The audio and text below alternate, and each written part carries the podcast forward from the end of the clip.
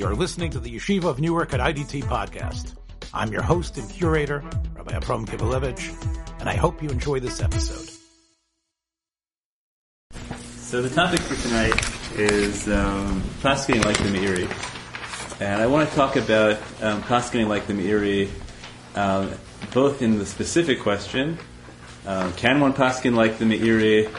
Um, what would right? What would be the implications of Paskin like the Meiri? But I want to put that in a broader context of the extent to which it's fair for ideology to drive psak.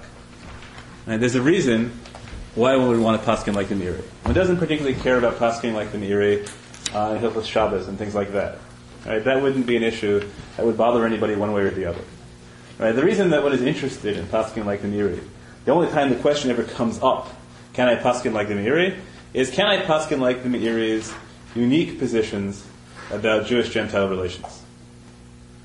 Right? That's right. That's really that's really the only time the question comes up. The only reason anyone would care, right, is because the Meiri says the Meiri says unique things about that.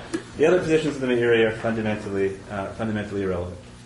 Um, so the first, right, and the reason why we want to paskin like them is because one finds the Meiri's positions about Jewish Gentile relationships, relationships more attractive than right than other positions. Uh, read in the uh, the draft of an article I'm trying to write about this, I think the, the fun paragraph I wrote was that the mere existence of Rabbi Menachem Meiri has long been a source of great comfort to Orthodox Jews with, with universalist tendencies. uh, right, I think that uh, right. So the reason that one wants to paskin like Meiri is because you have unique positions uh, about Jewish-Gentile relations that appeal, right? That appeal to those of us who have discomfort with laws that make sharp distinctions as to the obligations one has uh, towards Gentiles as opposed to Jews, and particularly those laws that seem to imply that um, basic standards of ethics are limited within the Jewish community. Um, so I want to start by addressing the question of is it legitimate to find ideolo- right to have ideological motives for deciding how one wants to paskin? Um, then I, I move from uh, move from that to briefly describe what I see as my own ideological motives in this issue, which I'm going to be explicit about, and then talk about what the Meiri actually means and whether, in the end, a I think it's okay to paskin like him, and b whether I think it matters. Um, okay, so the question of whether it's legitimate to have ideological motives for psak. So to some degree, this is a um, there's a famous um, famous idea recorded as a dispute in the Babylonian Talmud, which is whether we are deresh Ta'ama Dikra, right? Whether it's ever legitimate to use rationales in right, in interpreting biblical law.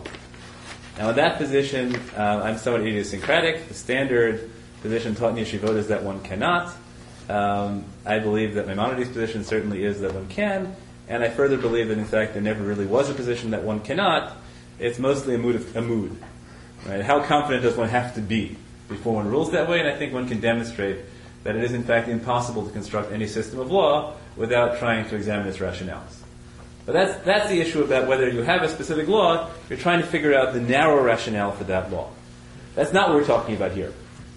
What we're talking about here is having overall positions that go beyond specific laws and using those broad ideological positions, moral positions, to understand law. Now, it might be that's better, and you say, of course you have to have broad values, and even if you took the position that one requires a high degree of confidence, um, right, in order to interpret laws based on their specific reasons, of course you have to take broad positions, or you can say, look, that's even more chutzpah.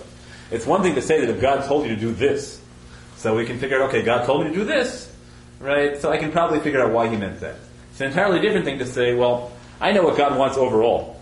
So whatever he tells me to do, really what he means is. Okay, so that's right. That's in the, um, and that's the broad philosophic issue. So I want to quote uh, one particular tshuva of Kook in this regard. Uh, which, now this is an example that can I think be multiplied many many times over. Uh, the reason I want to quote this um, this article of Kook is that um, uh, that Herschel Schachter, is a prominent Rosh Yeshiva at YU, uh, wrote an article in a journal called Einayim Torah, a weekly parsha sheet, some years ago, which regrettably I don't have, in which he said that it was kfira, it was heresy, ever to suggest that ideological motives influence psak.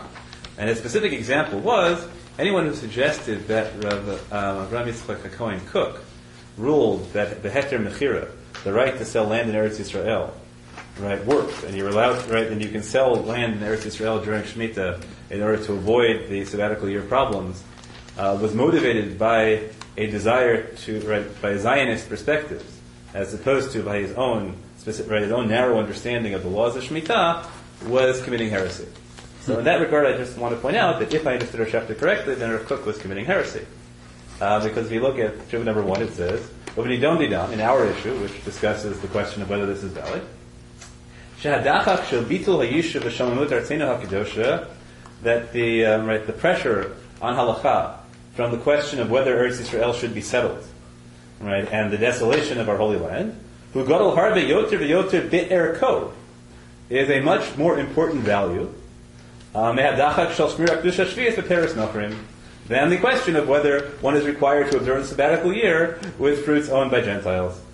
Right? So lahadure achar acharei. So therefore, under such circumstances, it is clearly obligatory to search after pathways to permit, even if that requires entering into very narrow spaces. Now, I think you know, if Rav Schachter is nearly saying that at the end you have to have an answer that you can intellectually defend, okay, right? But that Rav Kook is entirely open in saying that, given you know, given the vast, you know, I have the broad boulevard of halacha, and then I've got this little hole in the wall that I can sort of squeeze through, right? That he has, right? That his value judgment, that the settlement of Eretz Yisrael, right, is right is more important than this question of Shvi'it, right, drives him. Now that position is, you know, to some degree what we call an ideological position. Yes, Ron? Is, uh, the, the tcha, does it matter, isn't he saying it's more imminent and not necessarily more important? No, they're, they're both, we're, we're facing the choice. We can either sell the land, and therefore, right, therefore have Eretz Yisrael, therefore have Eretz Yisrael um, be, right, have Eretz Yisrael um, be settled, but nonetheless have you know have have the, the land not keep shemitah because there are all these non, these non-Jewish on fruit, fruit orchards going on around, or we cannot. That's our choice, and we choose one because he says right because gadol yoter be'erko is just more valuable. Uh, right? Yes. An ideological position, or is that a ruling of the chita in the logic sense of given a choice between this mitzvah and that mitzvah? You know, I have to decide if I can't manage both simultaneously, which I do. And after all, you know, maybe in Charles of the he says that maybe how do you distinguish between what is an ideological position as from, you know, in a matter like this, from a halachic one of which this you, you do when you're faced with choice. Well, because I think I think you, you listen to the language. He doesn't say technical language? Technical language of well, this is an aseh that's a lo ta'aseh. Right? He says, I think, right, that Yishuv, right, Yishuv Eretz Yisrael and Bitul HaYishuv, right, the Shomlos Artena Kedosha, that's your broad policy considerations. It's not talking about technical. It's not talking about technical issues. It's not talking about individual chiyuvim, right? It's talking about whether, as a community, I set a high value on our right, on making sure that the settlement in Eretz Yisrael does not collapse and the land is not desolate. Now, of course, as a halachic ideologue, Right? He will frame that. Right? He will say there's halachic value to that. That's why he's framing this as halachically you have to do this. But I think the notion that he's uninfluenced by Zionism, Rav Schachter specifically said, to think that Rav supported the Heter Mechira and the Chazon Ish opposed it because of their different perspectives on Zionism, right, is illegitimate. No. Right? Rav clearly believes that, right, that our active settling of the land is of value.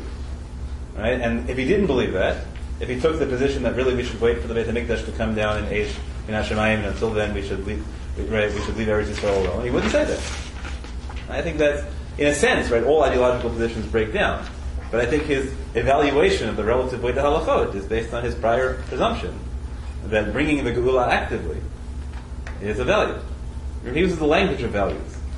Uh, okay, again, I use mostly as a, you know, as a, as, a, as um, an excuse to get that in. Uh, you know, perhaps Rosh Hashanah really meant it in a much narrower sense.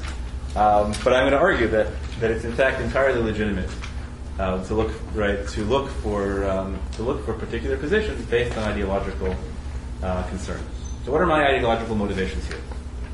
So, on the one hand, I'm an American, And as an American, you know, an American who's very patriotic and deeply influenced uh, by American tradition, and so one of the things that's you know drummed into my head is all men are created equal, right?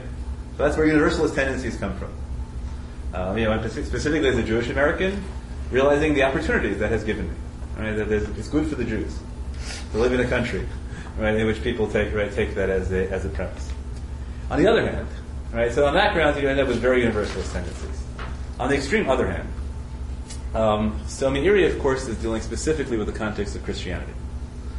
Right? And we should put another halakhic context. The question of how one treats Gentiles to some degree was traditionally grounded on the question of whether one viewed them as Ovdei Avodah right, which uh, alien, worshippers of alien gods, which I find better as idol worshippers because it's not defined by having particular idols, right, Ovdei Avodah. Um, so it, we always said, well, it's much easier to relate um, to non-Ovdei Avodah Zarah than to Ovdei Avodah. Okay, are Christians Ovdei Avodah Zarah? So on the one hand, right, living in a majority Christian culture, which treats me nicely, I think, yeah, you know, I don't want to tr- relate to Christians as Ovdei Avodah Zarah. On the other hand, you know, um, you know, as a Jew, you know, and um, a Jew of European descent, so I come from a tradition in which many people martyred themselves, right, rather than right, rather than convert to Christianity. If Christianity was not a Zarah, that was a waste. No, there's no obligation. There's no obligation to martyr yourself, rather right, rather than rather than um, engage in non right in non practices. So on the one hand, right, there's a motive pushing me towards saying right towards saying that Christianity is not Avodah Zarah. On the other hand, I'm not really willing to say that. Right? What I really want is to be able to treat Christians as non Avodah but still regard Christianity as Avodah Now there have been strategies that were developed in that regard. The position of the Tosafot, which we will return to, famously is misunderstood, but it's a very attractive misunderstanding, as saying that Christianity is Avodah Zarah for us, but not for them. Right? That's how we preserve. That's how we preserve this balance. Uh, now, I don't think that the Tosafists ever said that, but um, right. But that's but the reason that position is attractive is it lets us come out with that intermediate position. Um, okay. Uh, now the Meiri really goes. Um, the, Meiri really goes very far. Um, I guess I should say one other thing. There are those are the extremes. In between, there are number one is I want to preserve the uniqueness of Judaism. So if I say that all it takes to be a good person is X, so then why bother? Right? What's special about Judaism? That's a problem. And secondly, right, one has the sense that somehow being part of a community means that you relate to members of the community differently than you relate to, to non-members of the community. And so there should be some way that as family members right, see themselves as obligated differently to each other. There should be some difference, right, between the ways Jews relate and the way to each other and the way Jews relate to non-Jews. Um, now the Meiri, um, offering a way possibly to level many of those distinctions, therefore was seen as um, both because he seems to diminish, or is understood as diminishing the uniqueness of Judaism, and diminishing the unique bonds of Jews to each other, was seen as very threatening. Um, and because of this, a, um, a whole series of um, a whole se- a whole series of um, objections were raised. And I would say, really, um, the stark way, right? The stark way of framing this, and I guess I'm going to quote this article again because I think I, I wrote it really nicely. So I said, um, Meiri's evident willingness to subject halakha to moral critique. And Meiri's positions say, not just I think this is the halakha, but I think if you don't think this is the halakha, you're doing something very wrong. And not just technically wrong, but morally wrong. Right? Because there is no justification for treating people like this. Right? So Meiri's evident willingness to subject halakha to moral critique raised alarm among traditionalists. As a result, various legends and methodological positions have grown up with the purpose of limiting Meiri's halachic and hashkafic impact. These include the claim that Meiri's works were unknown to the halachic tradition before the 20th century, that his work was published via the memorized transmission of a unique manuscript in the Vatican Library, and therefore the Jesuits had infiltrated pro-Gentile glosses into that text. And I was in yeshiva. This was, in fact, a very elaborate story about this. That Meiri was, of course, unknown for many, many years, and there was one man who had a photographic memory who was allowed into the Vatican Library one one day a year. Uh, right, he would do is he would read the Meiri and right, you know, photograph it in his head. And he would come back and write it down very quickly. Right, and that's how the Meiri that's how the Meiri was published. Uh, and the Meiri was unknown before this.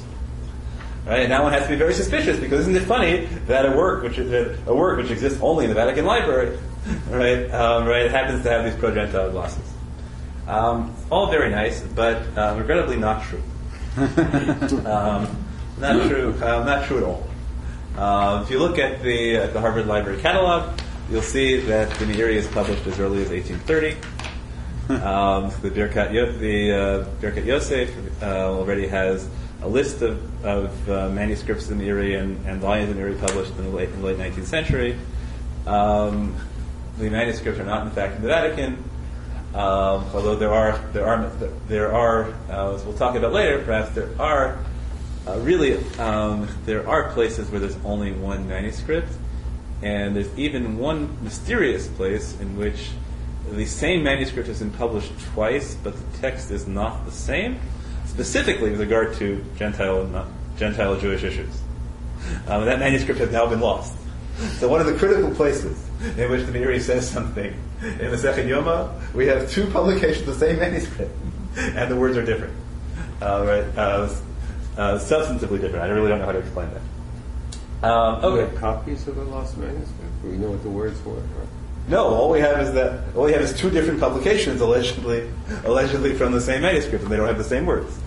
It's uh, it's very mysterious. But, you know, this happens sometimes. I know uh, uh, Professor Leiman has this great uh, lecture called uh, "This is Jonathan Eybeschutz's Epitaph: A Grave Matter Indeed," um, in which he shows you that uh, on Jonathan Eybeschutz's wife epitaph, so the um, so um, the Rav Yaakov Emden publishes a picture of the gravestone, right, in which you see that there are these luchot, right, the gravestone is in luchot, and it says in big letters Shabsai Tzvi, right, along the top of the luchot.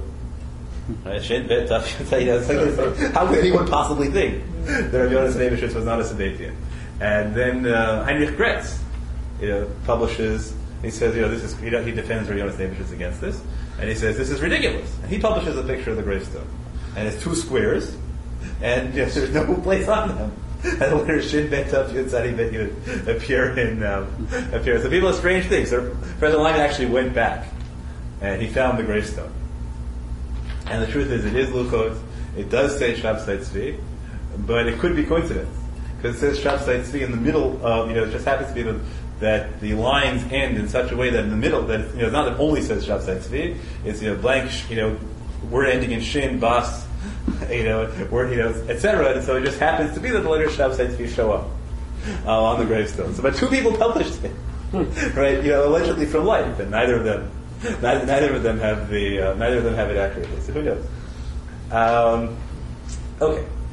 Um, so you have again, so you have this Yeshivish legend, which is um, which is entirely untrue. You have a position attributed to the Chazon Ish, uh, which claims that newly discovered manuscripts can't uh, be quoted halacha at all. Uh, this has been debated back and forth in many contexts. Uh, there's an exchange between uh, Professor Leiman again um, and one other person and um, Rabbi Moshe Bleich in tradition in which they go through all these positions. It's clear the Chazon Ish did use manuscripts. Um, so what he meant by that alleged comment is not clear. Uh, furthermore, it's clear to me that this is just not true. Um, because manuscripts of the Ritva, the Rashba, all of these were largely unknown prior to the, prior to the 20th century. They've all been published now. Nobody raises this concern with regard to any uh, known medieval rabbi other than Meiri. Yes. It's a very dispute among the later shows about the Bible and Mordecai because of uncertainties in the text.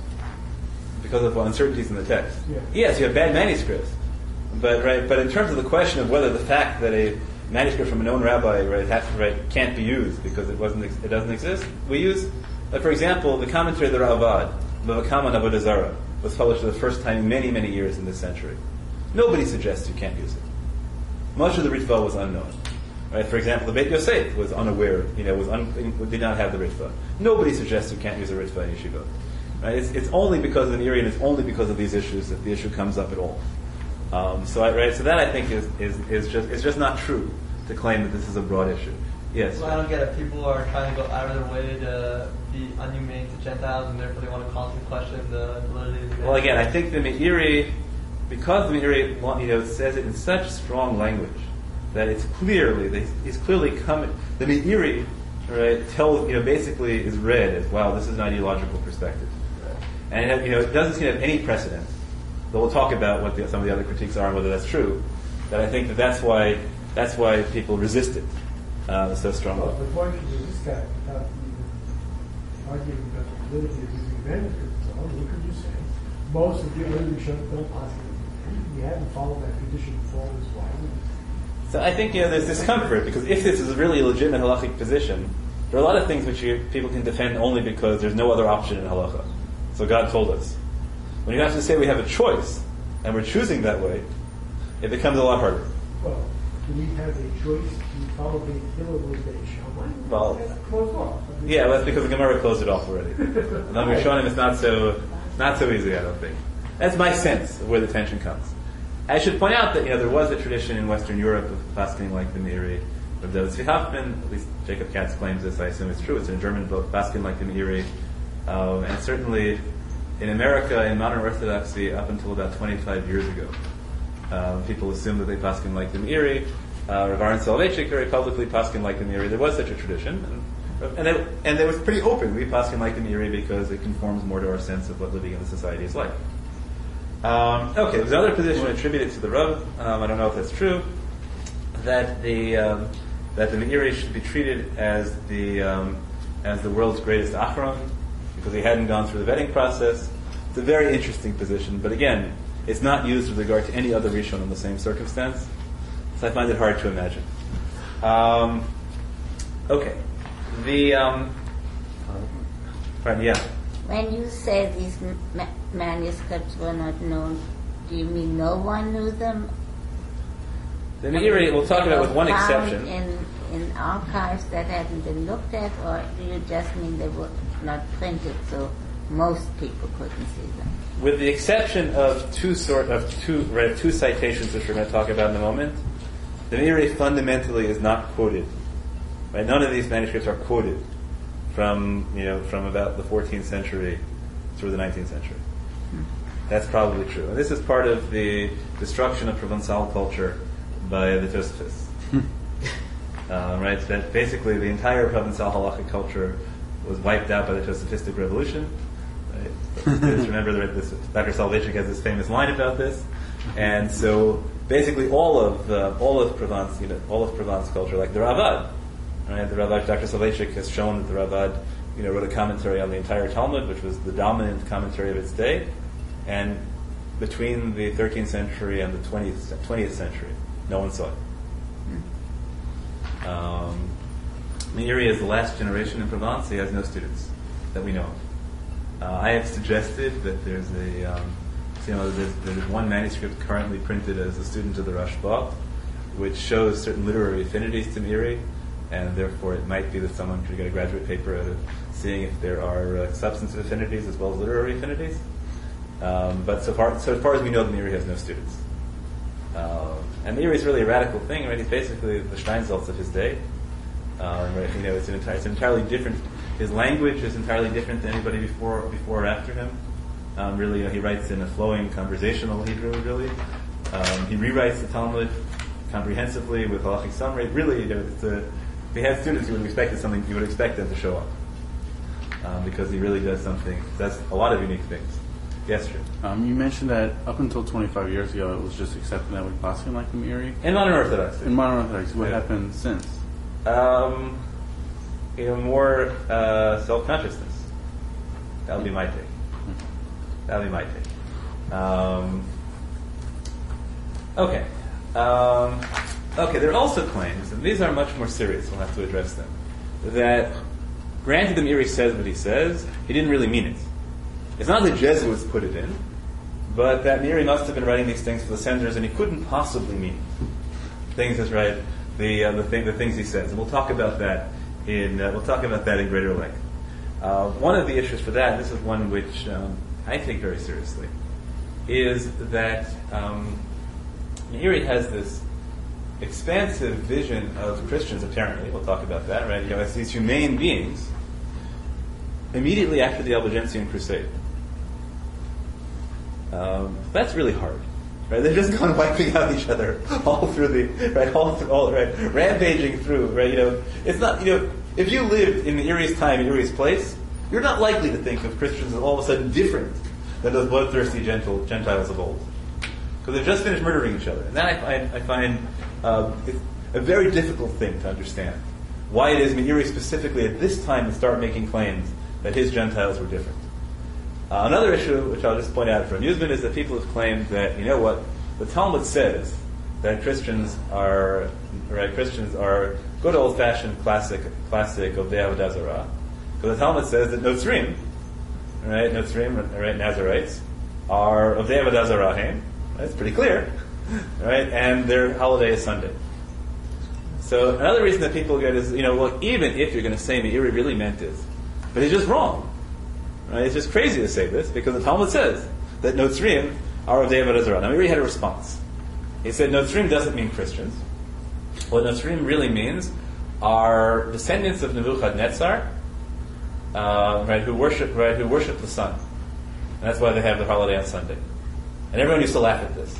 Right? Jacob Katz has this line. You know, this is, here is an example of Meiri's irenic personality. Right? He was willing to create out of whole this whole, you know, this thing just to get out of those Gemara.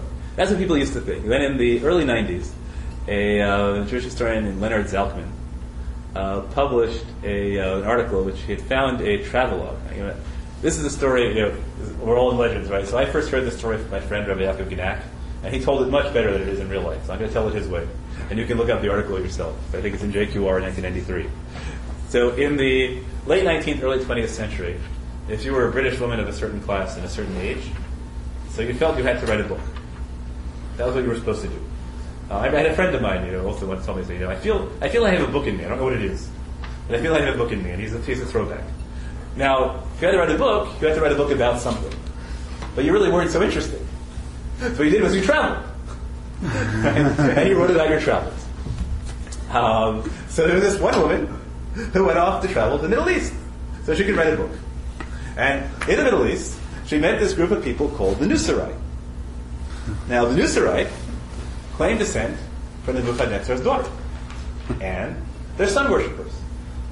and they have a legend about their interactions with the Jews, which corresponds to a, to a particular Talmudic legend uh, about the Notzrim. And the Nusarai uh, originate in Persia during the Sassanid period, which is the time of the Babylonian Talmud.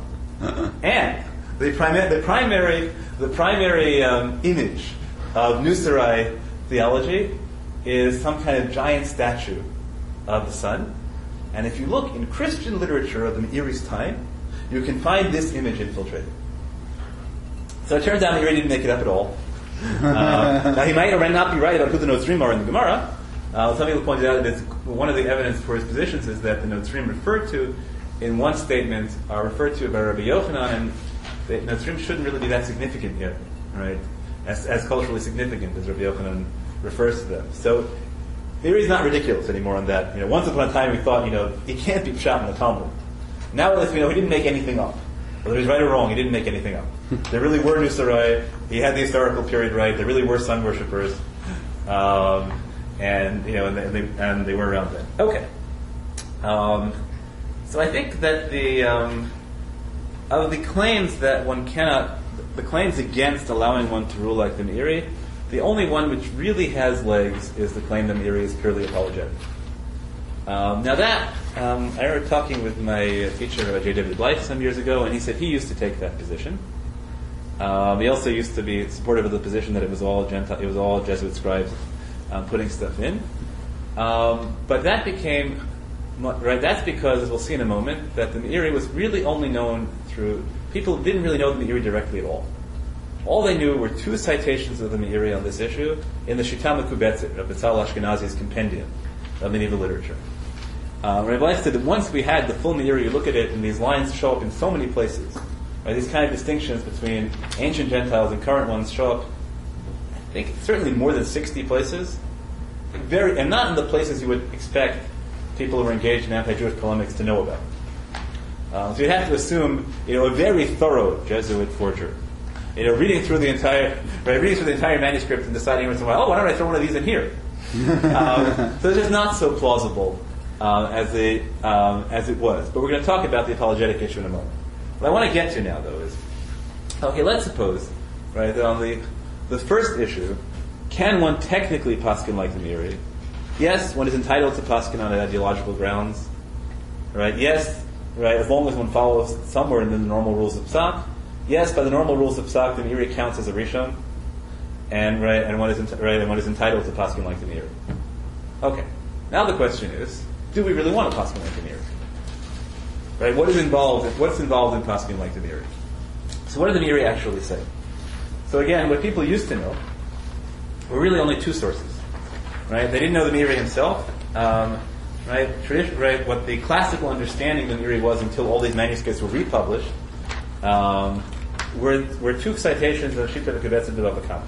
Here's the first one. Um, right, so he says the Rabbi Meiri wrote as a matter of law.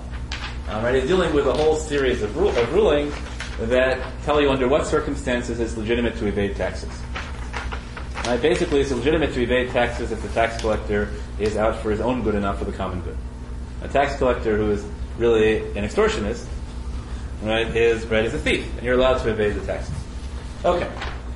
So the Meiri wrote the following: If the tax collector was of the Ovdei ha'il- right, Hayal Moches min Ovdei Ha'ilim HaKitumim, is right, the ancient worshippers of false divinities, it's my translation, She'inam Gidurim Bidrachei HaDatot, who are not bound by the ways of the legal religions. I mean by legal religions, I don't mean the religions that law recognizes, I mean the religions that have law. And that's going to be very important going on, and this, um, we'll see where that definition comes from.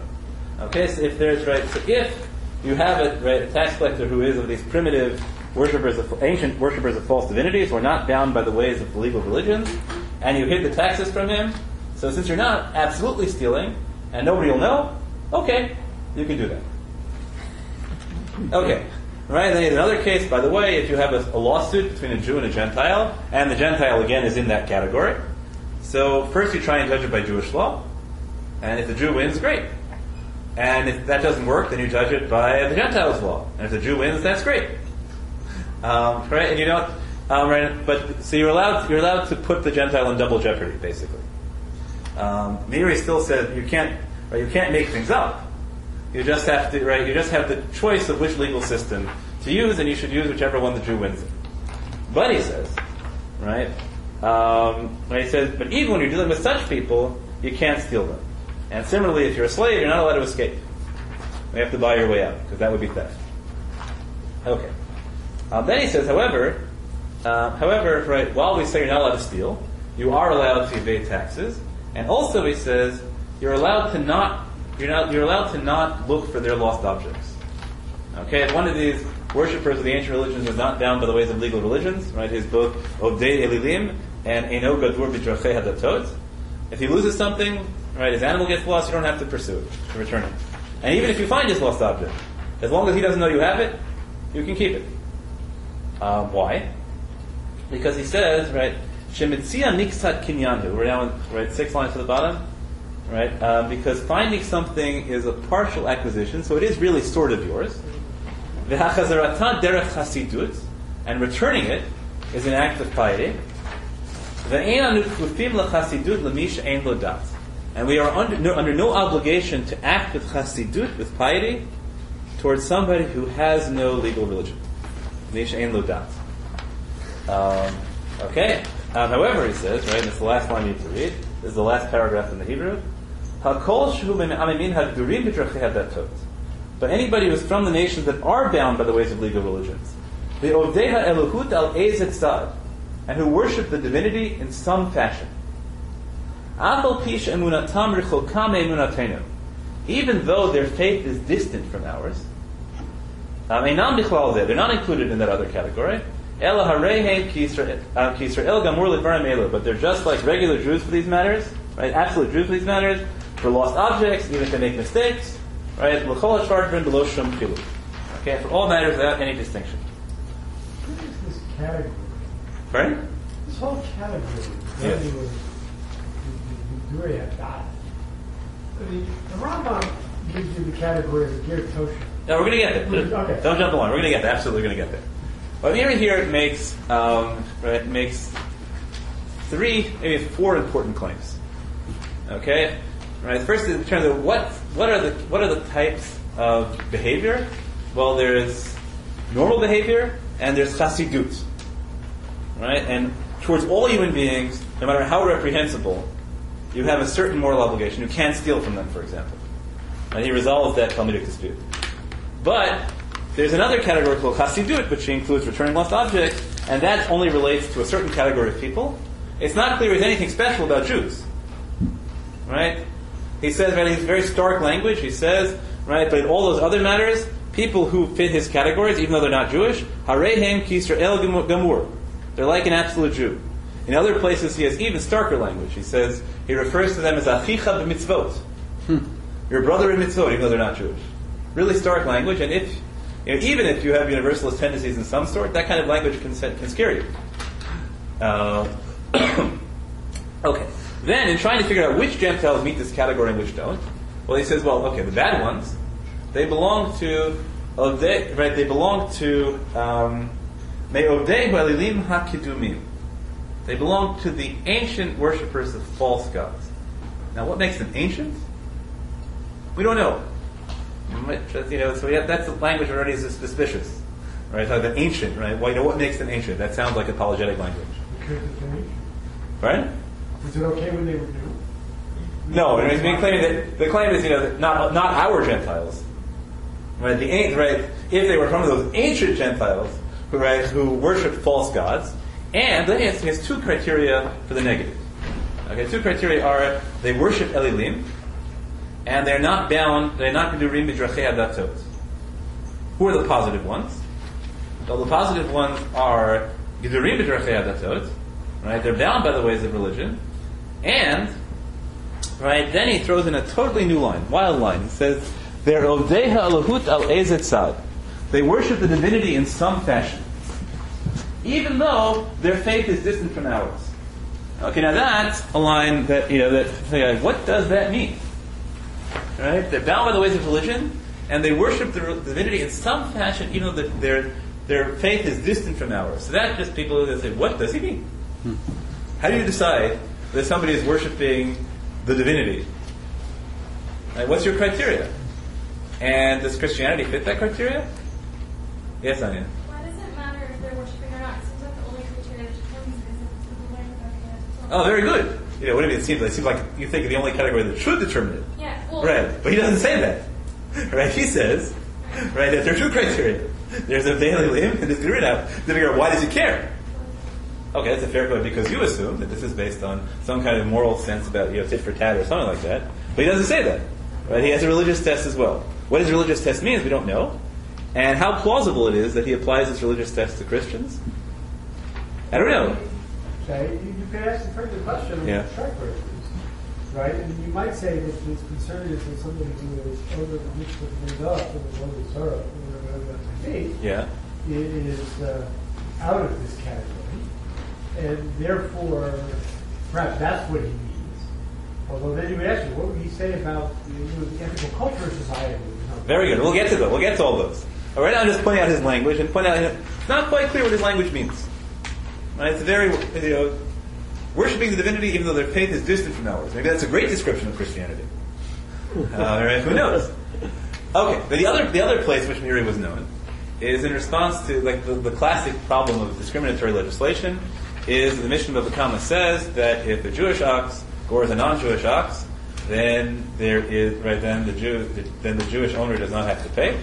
But if a Gentile ox gores a Jewish ox, then they have to pay. Right? So this is you know this is sort of sort of in your face. You know, it's so in your it's in your face that, that both Talmuds point out, wow, that's in your face. Um, in the Yerushalmi, you have this great line that I'm fond of, in which in their list of discriminatory legislation, Rabban Gamliel gets up and says and admits that one of them is a chilul Hashem and just changes the law.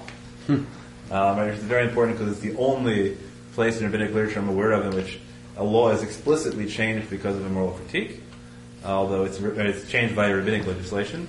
Uh, the Bavli has a much more complex understanding of this, which is a separate shiur. Um, but Meiri's response to this, um, in the end, is he says, right, the one of the one of the ways that Talmud the, uh, justifies this inequity is by saying, um, you know, what happened is that God saw, based on a, on a verse, that God saw that the non-Jews were not keeping the seven commandments. So this Meiri says, aha, mashma, this implies, um, it doesn't actually, but let's grant that it does, right? Mashma, the chol shemekayim sheva mitzvot, that so long as the Gentiles keep the seven commandments, dinam kidina- kidinenu etzlam, then their law regarding us is like our law regarding them. Um, now there are two ways of understanding that, I think, and I wasn't sure reading it. I always thought it was one way, but now I'm not sure. Uh, it could mean that therefore the law is the same way regarding the regarding oxen, or it could mean in this matter of oxen, right? So we judge them however they judge us. Right? If they discriminate, then we discriminate. If they don't discriminate, we don't discriminate. Um, I think the simpler reading is very simply says the law is that we have to pay them just like they have to pay us. Um, and then he says, "Umayata." And now that we've said this, anybody who keeps the seven commandments, right? This inequity does not apply to them. Umayata ain't sarich lomar. There's no need to say that this applies to nations that are bound by the ways of legal religions and their laws. Okay, now this statement the seems to be a much more straightforward equity issue. Right? It's not that they're right. We can't treat them unfairly as long as they're the Sheva Mitzvah. They keep the Sheva Mitzvah. But this very interesting line, which seems to imply that Gedurim B'drachei Hadatot goes well beyond keeping the seven commandments. I guess keeping the seven Noachide commandments, that's his original idea. And he said, now that I've said that, of course you don't have to bother saying it about Gentiles who have who belong to their own legal religions. Okay, that's what was known about Meiri. And right, and basically it was used just as um, people tended to focus on the common ground, which is that there's some obligation of equity towards Gentiles who basically keep the Sheva Mitzvot, and people pretty much ignored the religious aspects. Um, although you know, there was some tension about exactly how to do that. But it really wasn't so much to build on. Because Meiri had these two comments. The first one makes so many wild claims, no one quite knew what to do with it. Um, but what you could say was as follows. It sounds like from Meiri, a minimum is keeping the Sheva Mitzvot, right, the seven commandments. One of the seven commandments is not to commit Avodah Zarah. Right? If the Meiri is saying that nations bound by the ways of religion are better than people who keep the Sheva Mitzvot, and he's talking about Christianity, the Meiri must believe that Christianity is not Avodah Zarah. Right? That was right. That was the argument the way it was understood. Uh, now there was a, another debate, a scholarly debate, um, mostly associated with uh, Jacob Katz and Ephraim Urbach, as to whether Meiri was halachically creative or only um, ideologically creative. Now, did Meiri actually end up doing anything that that people had done before? Was he really trying to change the law, or was it that, of course, nobody was going to enforce differing tort laws because it would be dangerous? Right? Um, right? Nobody was going to. Right? In fact, it was a chil Hashem if you found the Gentile lost object and didn't return it. All Meiri, all Meiri did was say, you know what? The reason to do this is not because of chil Hashem, right? Or because because we're afraid they'll hate us. It's because really we, we're obligated towards them. Right? That was Ephraim Urbach's position. Jacob Katz argued that no, Meiri was actually a creative halachic force. Um, question, Josh? Yeah, is there more uh, more questions just to say that the Meiri has different um, expect, expectations for the individual as opposed to commu- as opposed to the community? What do you mean? That according to the individual, I expect you to observe the Shabbat B'nai Noah, uh, and that will put, catapult you into our laws and our sphere. Whereas a community, if you're an ummah, you just have to be moved over down very fast. And you don't have to keep the Shabbat mitzvah? Um, it's not. Um, you, if you're an individual, we, if we're joining up at an individual level, yes. But if we're thinking as a community, it's almost like a Tinuk Shanishma. That's an interesting claim. Let's see if you still hold it at the end. Okay. Uh, okay, so Katz and Urbach had this debate. Um, now, this debate. Um, you have a question? Rich? Treating the it seems to say it's stuff, right?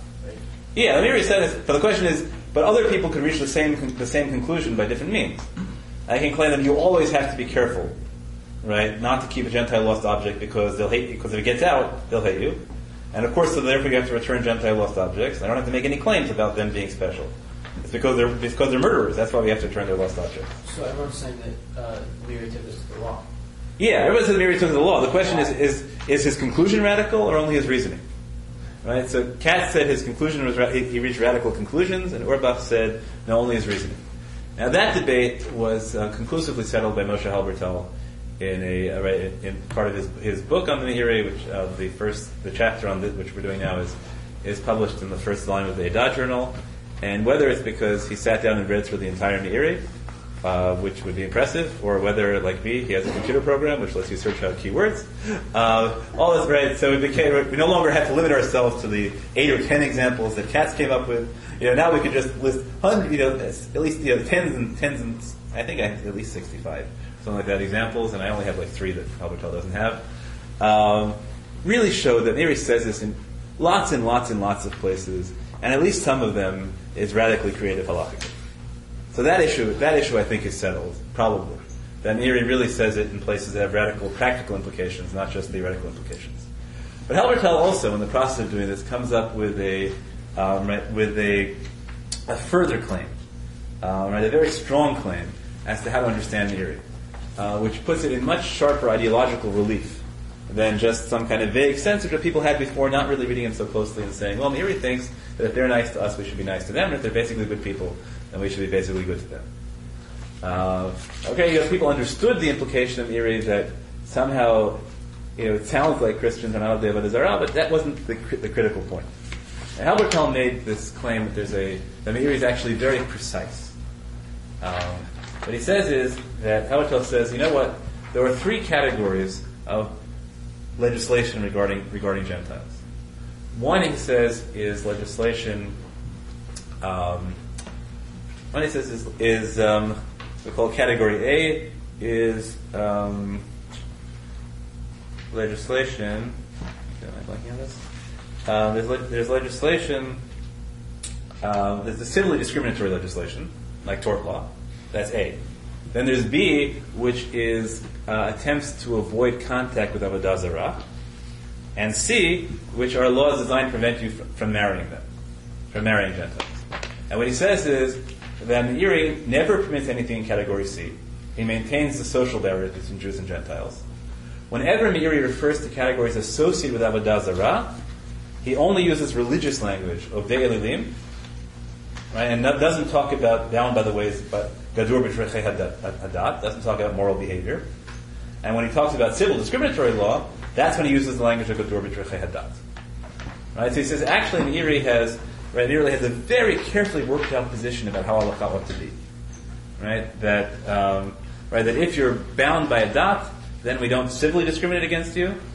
If you are have a proper idea of God, or at least a close enough idea of God, then we don't have to treat you right. We don't regard you as an idolater. And finally, but, you know, but nonetheless, unless you're Jewish, we're not going we're, you we're not going to marry you. Right? And in case you think I'm saying this too strongly, right, I gave you the exact quote, right, which the key line is. He says, "It is no coincidence that the second distinction between umot hagdurot, lo gdurot, right, never appears, right, in maga in terms of revoking prohibitions involving indirect contact with idolatry, and the English translation is authorized as well. So I'm quoting Halbertal, uh, Halbertal directly. Okay. A, um, right, so if Halbertal is correct, then we really have to take the at that is most radical, which is not only is Meiri, not only is Meiri saying that you have to treat Christians nicely, right, right, right, but you also, right, but you also have to say that Christianity is not Avodah Zarah, um, and Right? Meiri is very precise about saying this. Right? He uses this terminology specifically to say that the reason that I allow these things which are in direct contact with idolatry is not the same reason that I change the civilly discriminatory legislation. Right? It's a very clearly worked out position. Now, a, uh, a different position uh, is alternative worked out by Rabbi Yehuda Herzl Henkin in response to B'nai Vanim, and what I think is a really impressive piece. Um, so he says, according to Meiri, um, he has a um, he starts off with um, his own um, his own what we call um, Michael Broyde right is fond of referring to this. He says in law school this is referred to as the giggle test. Can you say something with a straight face? If you can't say it with a straight face, it can't be true. Right. So basically, what Henkin says is there's a person here. There's a statue there. Right. This person is on his knees before that statue praying. And you're going to say, "Oh, that's not Avodah Zarah." No, you're not going to do that. right? That's that's his bottom line, right? You're going to say, right, uh, right? There's a right. There's a tray of there's a tray of bread and wine here, and somebody walks up to you and says, "That, that's the blood and flesh of my God." No problem. Right, that, right, that just says, look, you, you can't say that. And nobody could ever, right, and nobody could ever have said anything like that with a straight face. Right, that's his, you know, I have my own problem with essay, which is martyrdom, right, which is if Meiri really believes that Christianity is not Avodah Zarah in any sense, then, right, then he's saying that the martyrs basically gave up their lives for nothing. Um, and that, I think, would have been fundamentally inconceivable, still, it's still fundamentally inconceivable for somebody Jewish to say that. Uh, have said that in the, right, said that after the Crusades, um, right, It's just, you know, it's just, you know, beyond the, beyond the boundaries of plausibility, I think. So Rav Henkin makes a different argument. He says, um, right, he says, he says, right, he says that there, Meiri in fact has two categorizations.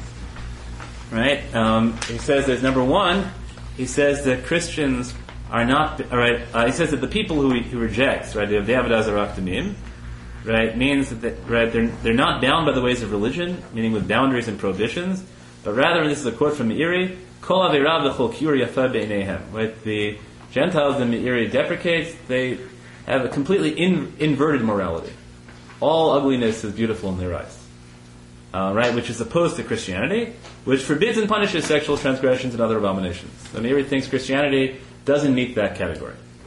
Secondly, he says that those ancient alien worshippers, right, of Avodah Zarah, do not concede right, to the belief in divinity. Rather, they worship, uh, right, meaning they don't worship the divine creator of heaven and earth. Rather, they worship idols and stars and talismans. I don't know what those are, and all those are the essence of Avodah Zarah.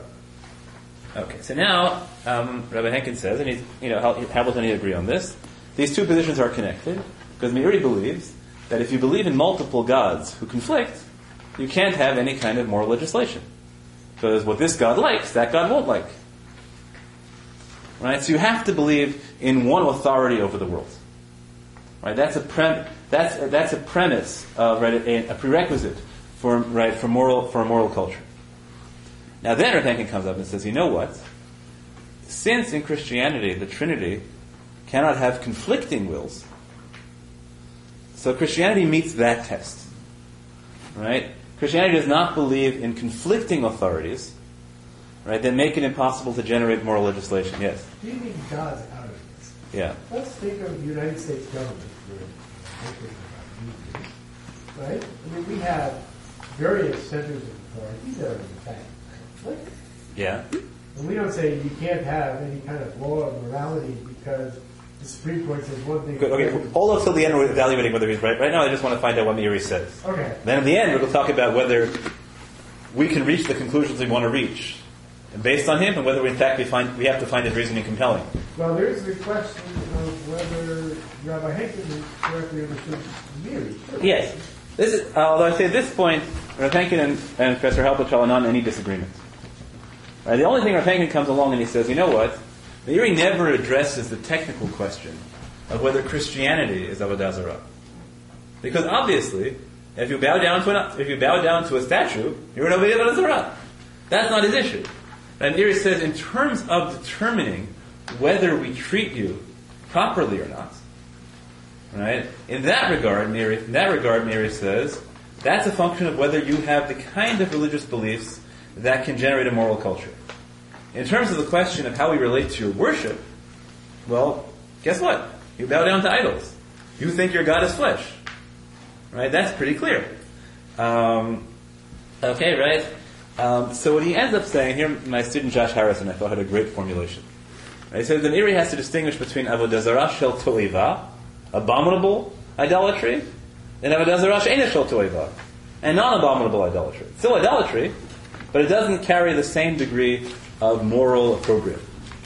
Um, and this, I think Rav uh, gets it absolutely, absolutely right, that um, the Gemara, I think he quotes this, not, not as my idea, I think he quotes it, the Talmud has this really peculiar idea that Gentile, that idolaters outside the land of Israel aren't really idolaters, they're just carrying on ancestral customs. What it means is that they don't have the, they don't have the fundamental beliefs. Uh, they don't really believe in paganism, which is what generates all these moral, moral evils in his vision. Right? And I tend to agree, you know, some of my students know that I think that paganism is defined in uh, biblical culture as the attempt to achieve transcendence through sex and violence. And that, right, and that's what generates all the moral evils that they're rejecting about. It's, it's a perversion of the physical. Um, so if you're just carrying on these rites, you don't really understand what they're about anymore, then you don't, it doesn't generate the same thing. So Rav Henkin makes the claim, right, uh, picking up right after the, um, right, right, at, um, right after the, the ellipses, right? It says Samiri, right, it says Samiri, therefore, because of the unity issue, right, because of the unity of authority issue, um, right, Meiri thinks that Christianities are Ozeya Lahutel Eis Tzad, they worship the God in some form, even though their belief is distant from ours. But he says, and this is indeed a great rationale for distinguishing between Christianity and other forms of Avodah Zarah, even though bowing to an image of Jesus certainly is Avodah Zarah in the opinion of Meiri as well. And here Hagen writes, as opposed against one who erred regarding Meiri's intent, which I assume is Professor Halbertal. Um, right? And he, he brings a piece, some series of evidence. He says if you look at if you look closely at Meiri's comments on Avodah Zarah bet and Bavim bet, where Meiri talks about why we are allowed to engage in commerce right, nowadays with Gentiles, even on their holidays. So Meiri is very careful not to write that there's no Avodah Zarah in Christianity, but he only writes only that there's no decree regarding them. In other places, he writes that Ishmaelim are not are not of the Avodah Zarah, but he never writes that about Christians. Right? He says explicitly that there are positions that hold that Ishmaelim right, are not are not of the Avodah and he never says it about Christians. And therefore, Henkin comes up with a very interesting position that um, there is nothing in Christian theolo- in Christian belief about the unity of God that is a violation of Avodah Zarah, but belief, but but bowing to images and belief in a in a transubstantiation are Avodah Zarah, and therefore he ends up saying that um, he thinks that uh, Unitarian Universalists are not of the Avodah um, but uh, yeah, but certainly Roman Catholics are, um, you know, Episcopalians, and most of the sects, you know, most most sects which have either image worship or Eucharist are uh, right, what he defines as a mass are of the Avodah Zarah. The argument you have to be careful between product and sex. Eucharist is being symbolic. Yes, you have to be careful. Right? You have to check the theology. Right, according to you have to check the theology of right, each church, and then you have the interesting issue, which we talked about in the program two years ago in the published Shavot. How do you evaluate, do you evaluate the status of whether I can walk into a church? Is that defined by the theology of the denomination, or the theology of the minister, or the theology of the, of, of the majority of the congregants? A Unitarian Universalist, this is a big deal because the movement officially has a very vague idea of God, but there's been this revival of specific Christian God talk, right, among certain versions of the movement, uh, right, and the members may have entirely different positions. So you have all sorts of interesting halakhic questions as to how you define as to how you define that. In general, I I tend to allow um, walking into Universalist Unitarian Universalist churches. Um, um, okay, but I don't know enough about most other Protestant um, Protestant sects. Um, okay, so now let's let's test um, let's test Halbertal's thesis, right? Because the fundamental claim Halbertal makes is that Meiri thinks that there is no Avodah Zarah in Christianity, and therefore you can be engaged with their worship, right? And all those prohibitions are removed. And um, Rabbi Henkin claims no, you can't do that. And Halbertal makes this claim based on a, um, a broad terminal on this terminological precision. So here I have to make a reference to. Um, I, I always quote Rabbi Saul Berman taught me this, the notion of predictive principles in halakha. Uh, right, if I want to set up the claim that A always goes with B, right, so I have to know in advance whether a certain object is going to be B or not. Right, so Pre- Professor Halbertal has these three categories, right, um, which are civil discrimination, um, indirect contact with idolatry, and social contact. So, and there's like these 60, 70 different cases. So I had my students, I gave, what I did was instead of giving them Professor Halbertal's neat categorizations, I gave them all these cases in the order of the Talmud. And I said, take every case and put it in either category A, B, and C. And it turns out that it's not a very good predictive, the categories are not good predictive principles. And on the whole, with, with, except for a few cases, the students distributed randomly as to whether these laws fell into category A, B, or C. Uh, so it's difficult to test Professor Halbertal's thesis on a broad level. One of Because the three categories, A, B, and C again. civil discrimination, um, indirect contact with idolatry, and uh, social contact uh, leading to marriage. What's not clear in the last one with the social contact? We're afraid that we're going to intermarry. But, and then. That's that's perfect. it in of itself. Okay. That's that. But you know, so for example, um, right? If I say that you're not that, um, for example, I I say that you're not allowed to eat um, bread baked by Gentiles. Is that because we don't want you eating with them and then you'll marry them, or We don't want you eating with them and then you'll worship them with them. Or is it really a case of We don't need fa- to fall in love with the baker's daughter. right? Or is it or is it a case of that we that we want to favor Jewish bakeries? Mm-hmm. Right? You can fit it right. You can fit it in each of these categories, and the Talmud or and the Meiri don't always tell you which is which, so it's tough to predict. Well, Yes, Judge. We're forbidding yayin, I think, more than this whole chain. And eventually they say we forbid davar achar because of davar achar. Yeah, wine is a uh, particularly complicated case. Right, so I I think Rashi says that the first davar after is intermir, the second davar after is Avodah Zarah. Yeah. And Avodah Zarah is the penultimate. Right. So, so wine is a particularly complicated case. So right, we're not going to talk about how to predict that at all. So Meiri thinks there were two different zeros at different times. It's a mess. Oh, but I'll give you. Here's a simple case. Okay. Um, you you see a destroyed um, you see a destroyed non-Jewish building of worship, and you say, "Yay, God! We destroyed this house of worship." Okay. And now Meiri says, "Ah, but that means, right, that's only of those ancient religions, etc. Not these people. Okay, is that social context? No. Is that civilly discriminatory legislation? No. That's contact with idolatry, right? That's your opinion of their religion. So if Professor Halbertal were right, Meiri should, right, I quote again, right, he should only refer to, right, to their religious contact and not to being Durim Midrachei Hadatot. Right? This, that's about as clear a case as you can get. It has nothing to do with civil legislation. It has nothing to do with socialization. It's only talking about our opinion of their religion. Right? And Professor Halbertal said, I'm going to quote it again, he said, it is no coincidence, it is no coincidence that the second distinction never appeared right, between Gedurim and non-Gedurim, never appears in the context of revoke, revoking prohibitions involving indirect contact with idolatry. Well, you can argue that this is stating what you say when you see a destroyed building.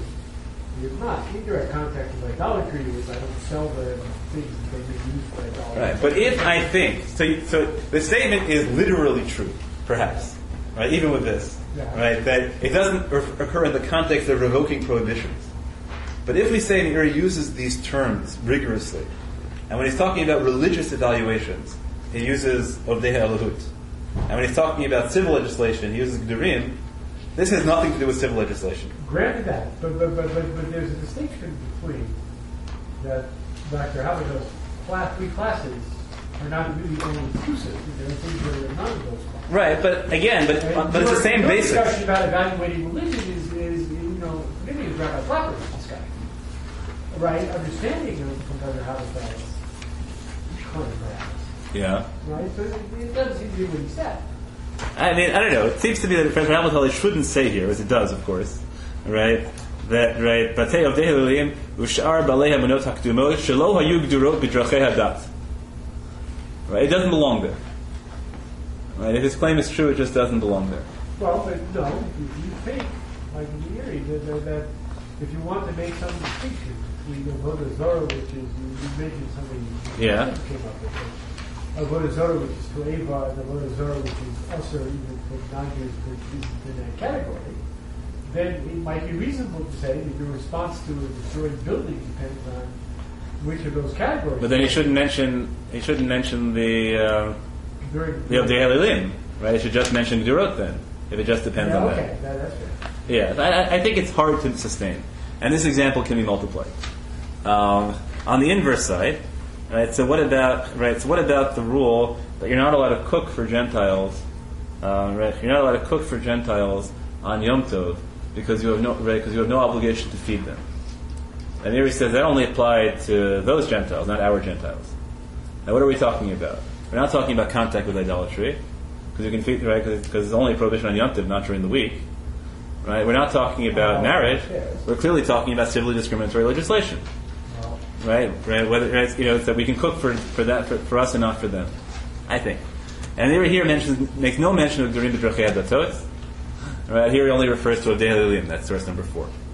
So on a um, on a just the flat level, I'm just giving you these two examples, but I could multiply them.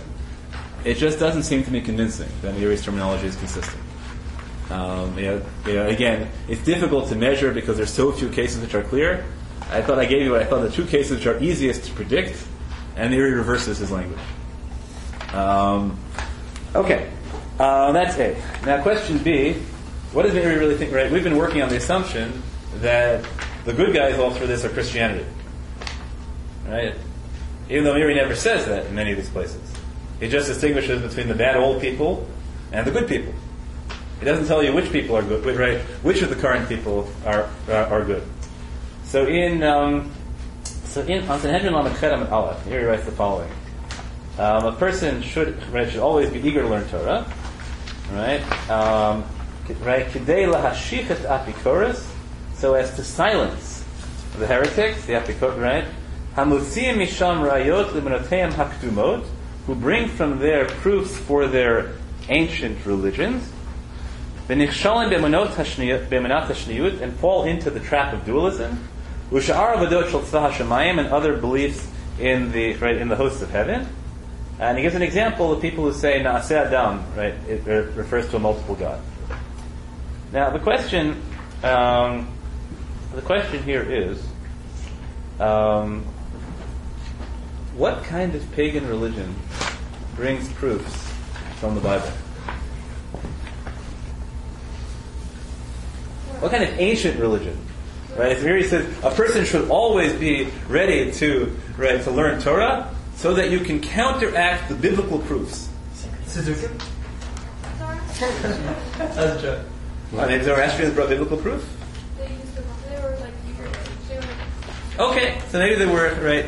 they Maybe, maybe there were right. Maybe there were faiths that someone took the Bible as sacred in Talmudic times, right? Which don't long right. Which Meiri doesn't think right. And Emunat Hashniyut doesn't sound so Christian dualism. Christians would be Emunat Hashlishiyut.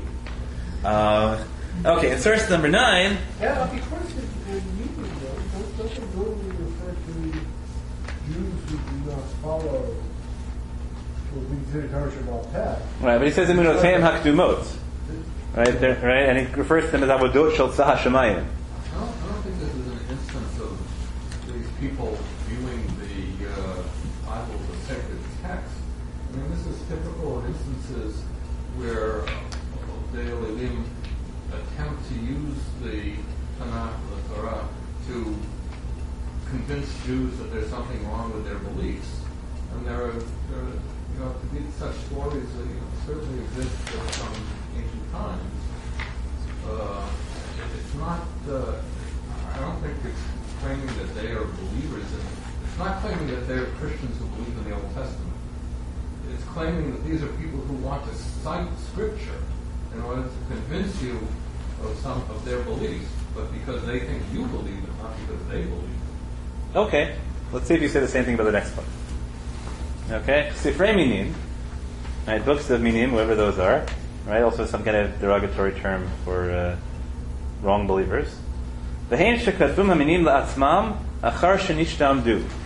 These are the books that the Minim wrote for themselves after they apostatized.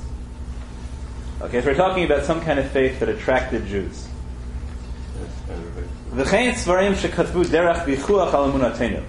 Including books that they wrote as polemics about our faith. Even though there are many biblical verses written in them. Which they use as proofs for their words. Uh. You don't save these. Harder. Harder to think.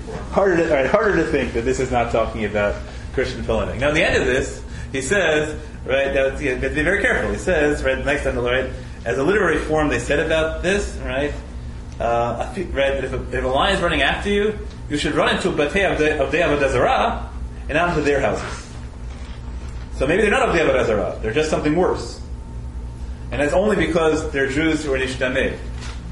Although, you know, that's you know, at this point, at this point, it's, you know, it's hard to say that he's talking only about, right, only about Jews who apostatized to Christianity. Um, you know, that's not what he's talking about in his time.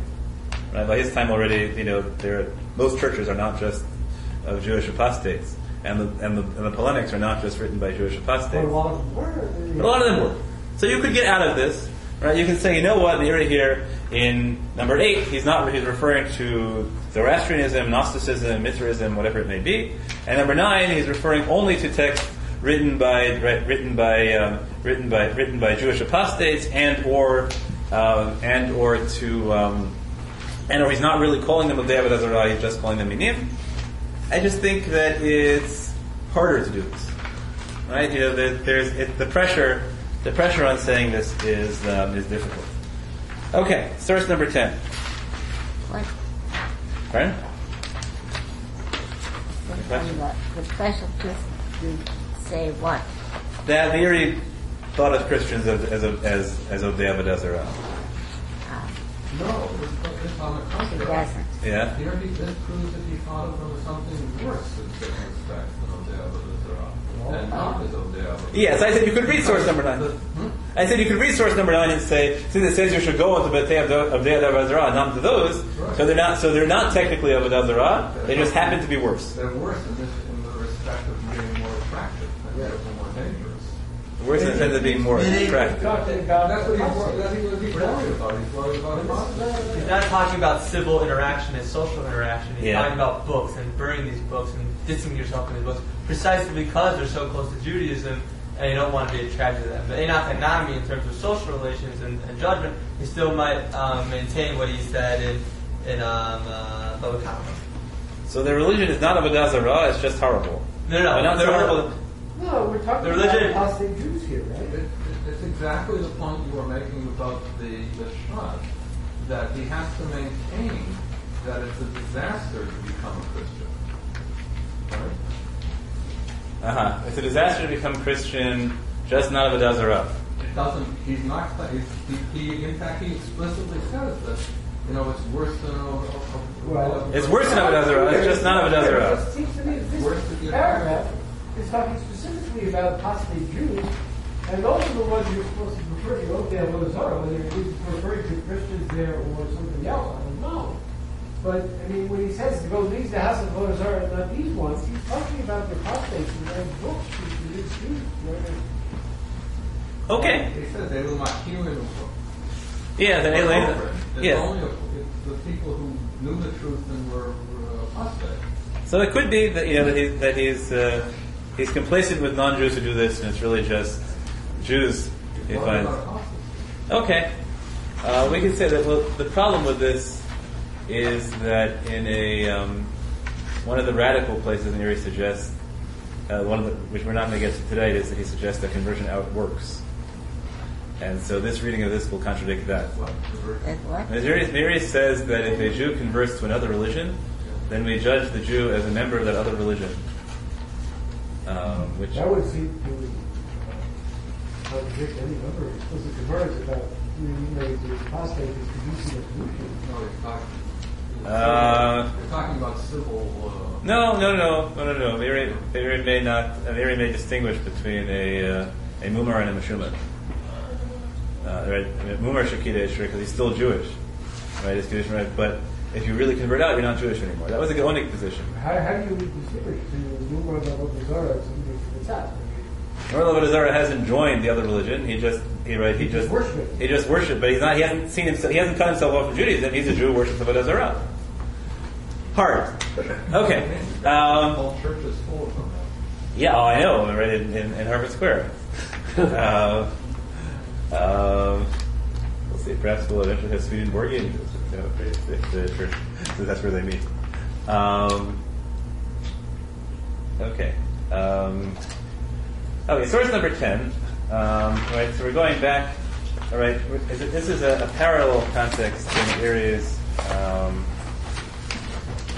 uh, sorry, number 10 right, is an area which we, which we saw already, right? Talking about talking about civil um, civil civil legislation, uh, right? Theft and things like that. And here again, the Meiri mentions right their, their religious beliefs and doesn't limit himself to talking about Dorim B'Drachei Hadat. So it's true, Professor Halbertal only makes the claim one way. He says he never mentions Yurim Drachei Hadat about category about right about um, about religious matters, but it should be consistent. It's not, and it's not even consistent the way he says it. I, I just, I frankly don't think it's so. Um, I really don't think it's supportable to make the claim that the terminology is used precisely. Um, okay, what does Meiri really think about Christianity? Let's say even if he doesn't have the terminology consistent, right? What does he really think? So source number eleven. Right, and now we're certainly in uh, source number 11, we're certainly again, um, will you tell me which category this is? Ein in naim lish'ol mish'ol bishlomah. Right? You, you don't have to refrain from greeting worshippers of these, right, the bad religious dudes. Um, Mikol makom ein ra'ui la'arichim ahem b'divrei shalom b'yeter min haragil kuth shalom minhag. Okay, but you shouldn't engage in extra long greetings with them, as opposed to the good ones. Okay. Now, what category are we in here? Um, well, if it's social contact, then Meiri permits it, so that would that would be that would be bad news, right? That Halbertal, sorry, that would destroy the whole claim. So, so since Meiri is going to permit it, it's got to be either category A or B, according to Professor Halbertal, right? Now, is this civil discrimination, or is this avoiding indirect contact with idolatry? Should be the second category, right? And therefore, what should Meiri mention? Only of Deha Lohut, and not mention anything about B'Drachei Adat.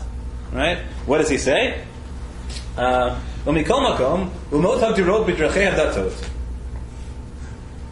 Again, I, I just don't think the, I just don't think the um. I just don't think that the claim holds up. Okay, but he's got another further thing, which is a novel language. Oh, good. Okay, now uh, having, I think, you know, for at least for my purposes, said that we can't rely on we can't rely for um, on the claim that Meiri has this very distinct language to tell us what Meiri thinks of Christianity. Now we have to look at we have to look at what he actually says everywhere. So what he says here is, so those nations that are gzerot b'drachei hadatot u'ma'aminim b'mitziyuto yitbarach u'achduto v'yecholto, right? And they believe in the existence of the Holy One who is, who is blessed, le'achduto v'yecholto. In terms of his, what's achduto? What do you think? Unity. Ah, that would be yichudo. It's uniqueness. All right? Complicated. Right? V'yecholto, and his omnipotence. So those people, right, who believe in the divinity in some form, including right, his existence, his power, and his uniqueness, uh, singular. His, right, the question is, how would you say, how would you say uniqueness? No, but we say Achdu in Maliki would be unity. Maybe it's unity. Okay, you think unity. Fine, let's say unity. Maybe that's right. Maybe I'm reversing it. It's oneness. Uh, oneness. Okay. Okay, good. So now we should be happy. And you know, so the question is, first of all, is that a plausible thing to say about Christianity? Of all the things, No. all the things I'm going to say about Christianity, right? If the good guys in the Meiri are Christians, to say they refer, right? If you think Achduto means unity, that's a push. Well, they say they believe in one. Yeah, so it's possible to say, and I used to think this also. Look, if you ask a Christian, do you believe in one God? Even a definitive Trinitarian, of course. Do they believe in three gods? They also say, of course. So why should we believe one as opposed No, to they don't. No, they don't. One uh, three two persons? Yeah. Yeah, so we believe it or not. So we say, look, you know, you say things that look contradictory to me. I'll be Dani Lukafswood. And I'll take your one, uh, you know, when we brought in uh, uh, Bill Cunningham from the uh, Boston College Center for Jewish Christian Learning to the program two years ago to talk about this issue specifically. So people tried to get an answer that, that made sense to them, right? You know, and he gave a very powerful presentation. At the end of it, no one could make up their minds. um, you know, on all these issues. You know, what does it mean to bow down to statues? And you know, some students came out saying, "Wow, that's the Buddha's Arab." And some people said, "No, that's exactly what I do." and, right, it was very, it was very confusing. You know, it's very confusing. It was very, very confusing. Um, okay, um, so here he goes on to say. Um, even though they confuse a few things, according to our faith. Now, are these the same people, right, who we referred to as Apal Pishet, uh, right, in the Vakama as uh, Shemunatam Rifol Kama?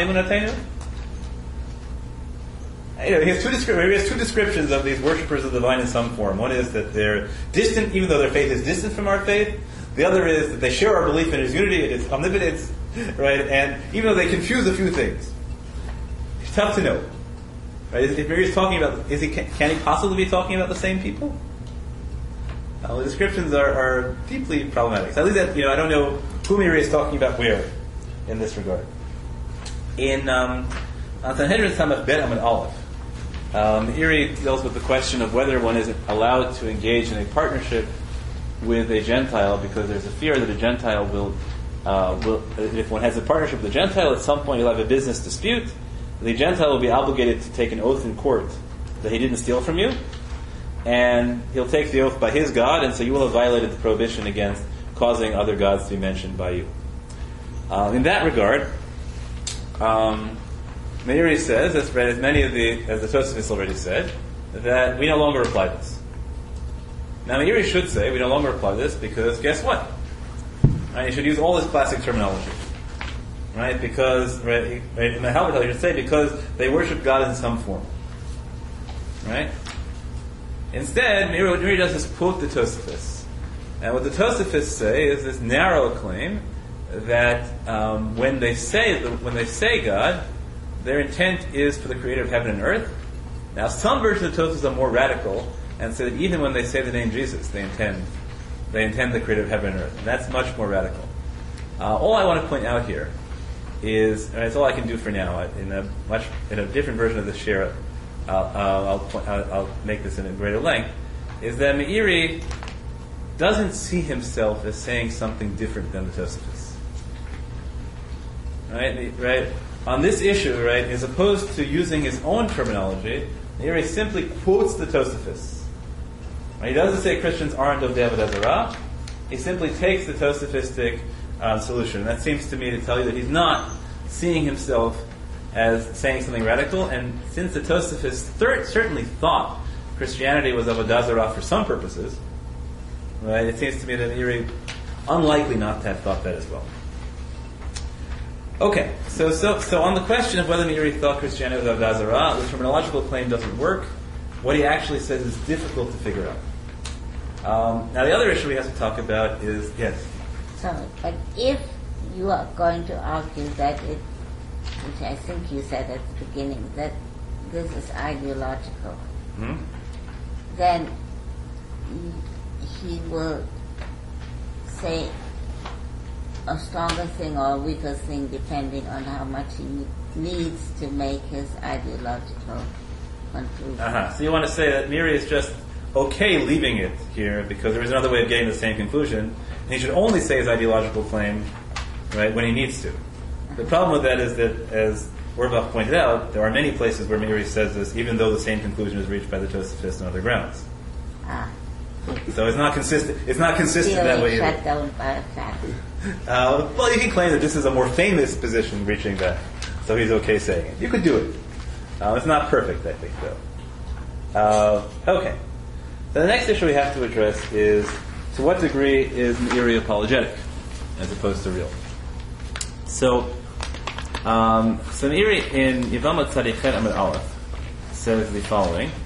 We hold halachically that um, gent- that um, Gent- Gentile paternity doesn't count for a whole bunch of purposes.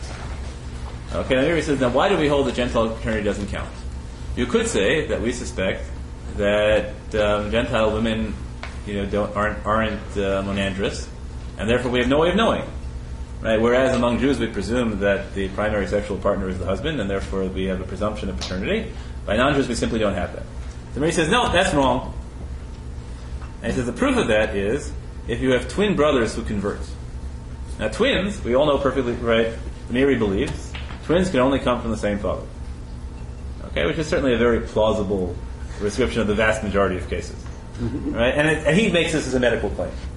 Twins, right? You can't have, you can't be born as twins from different fathers. Yes, I know we have cases now where that's not the case, but he, that's his assumption. Okay, and within that world, he says, um, he says, or you could claim that you have a husband and wife locked up in jail alone for a year and nobody else has access to them. That would also prove it.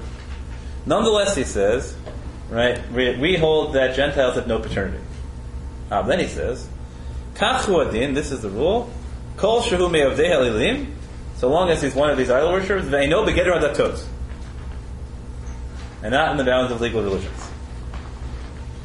Now, the problem with this is, nowhere, to my knowledge, and I'm welcoming enlightened, no one ever in halachic history has suggested that Christian that that twins of Christian parents who convert are still halachically related to each other, Or Muslim parents. or Muslim parents, right? No one, right?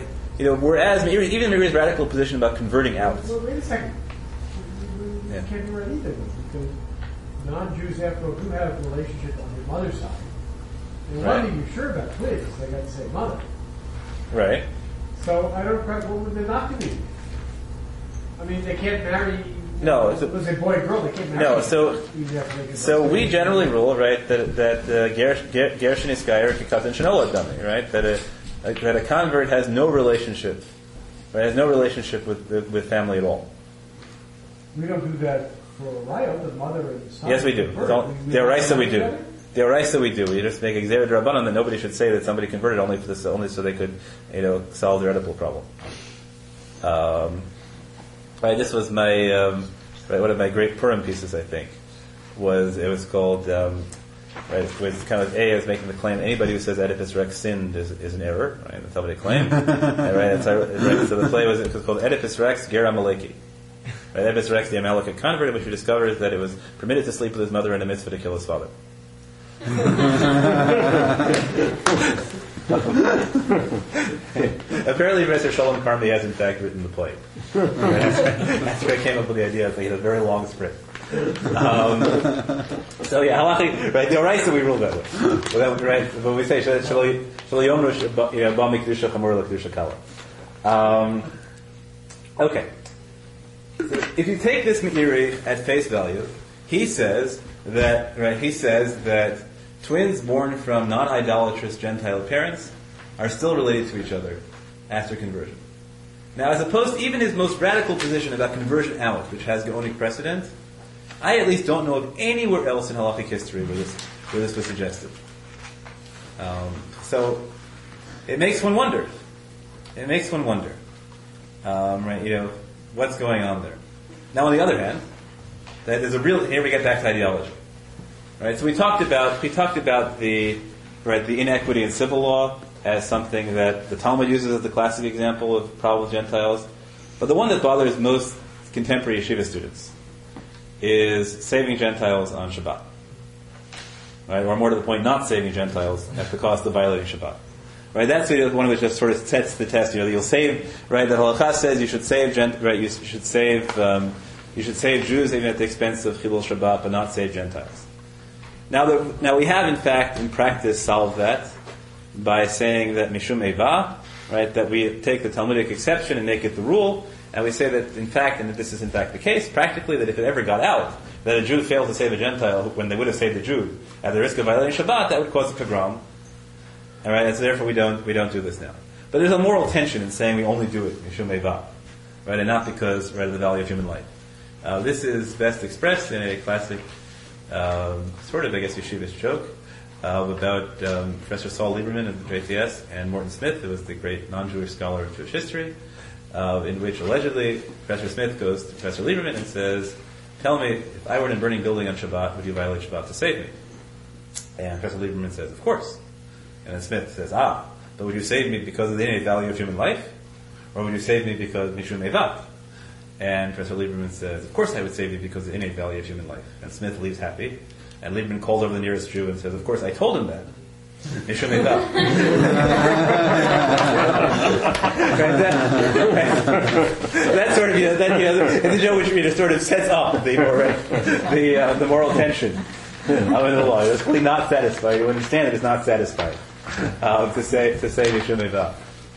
Um, now, so if we want another way out, Right? If you want to find a, you know, if you want to find somebody who says no, it's because they're human beings, and we hold that, you know, that we hold that the, you know, that human life is the ultimate value of Judaism, etc., etc., except for Avodah Zarah, um, Gilei etc. Uh, right? We like to say that, right, about Shabbat. So here Meiri says, in terms of pikuach nefesh, saving lives, we don't follow the majority, right? And for example, you have a courtyard which has both Jews and Ovdei Elilim in it. I would point out that this here we're talking about civil law discrimination again, so we shouldn't say Avdei Elilim, we should say Gerim B'Drechei Hadat. But here, here he doesn't mention B'Drechei Hadat, he only mentions of daily Elilim. Right? So if you're talking, right, so, if so we're, we're dealing with saving people on Shabbat.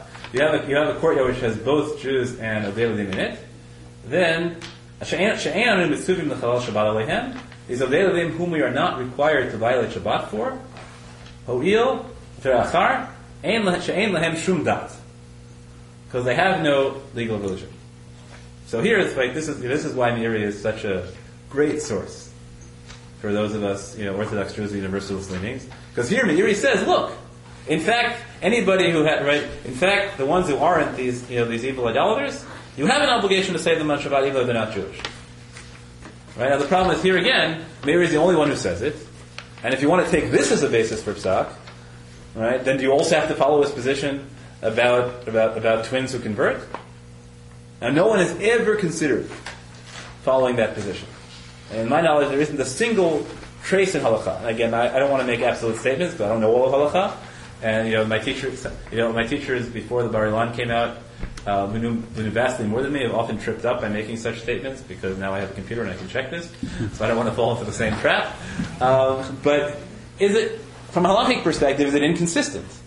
If Meiri believed that his position, right, between right, his position about the difference between Jews and Gentiles, right, extends, right, applies in right in all these cases. So can we rule like him in terms of Shabbat, and not rule like him in terms of Well, you gotta paternity? this ruling is not which one this was. This is even the real of the Avodah Zarah who we would count as. No, he He- said he's talking about a question of a chatzir, which is no, no. So he says no, no, no. This is this. He just this is just introduction. He says right. How do we know that you don't follow majority? Because if you have a courtyard which has one Jew and nine of the Elilim, you have to save them all because we, we care about the one Jew. And he says, but by the way, this whole case only applies right where you're dealing with Ovdei Elilim, who you don't have an obligation to save because they have no das. But of course, people who have a das, even though they're not Jewish, you would have an obligation to save. That's the implication.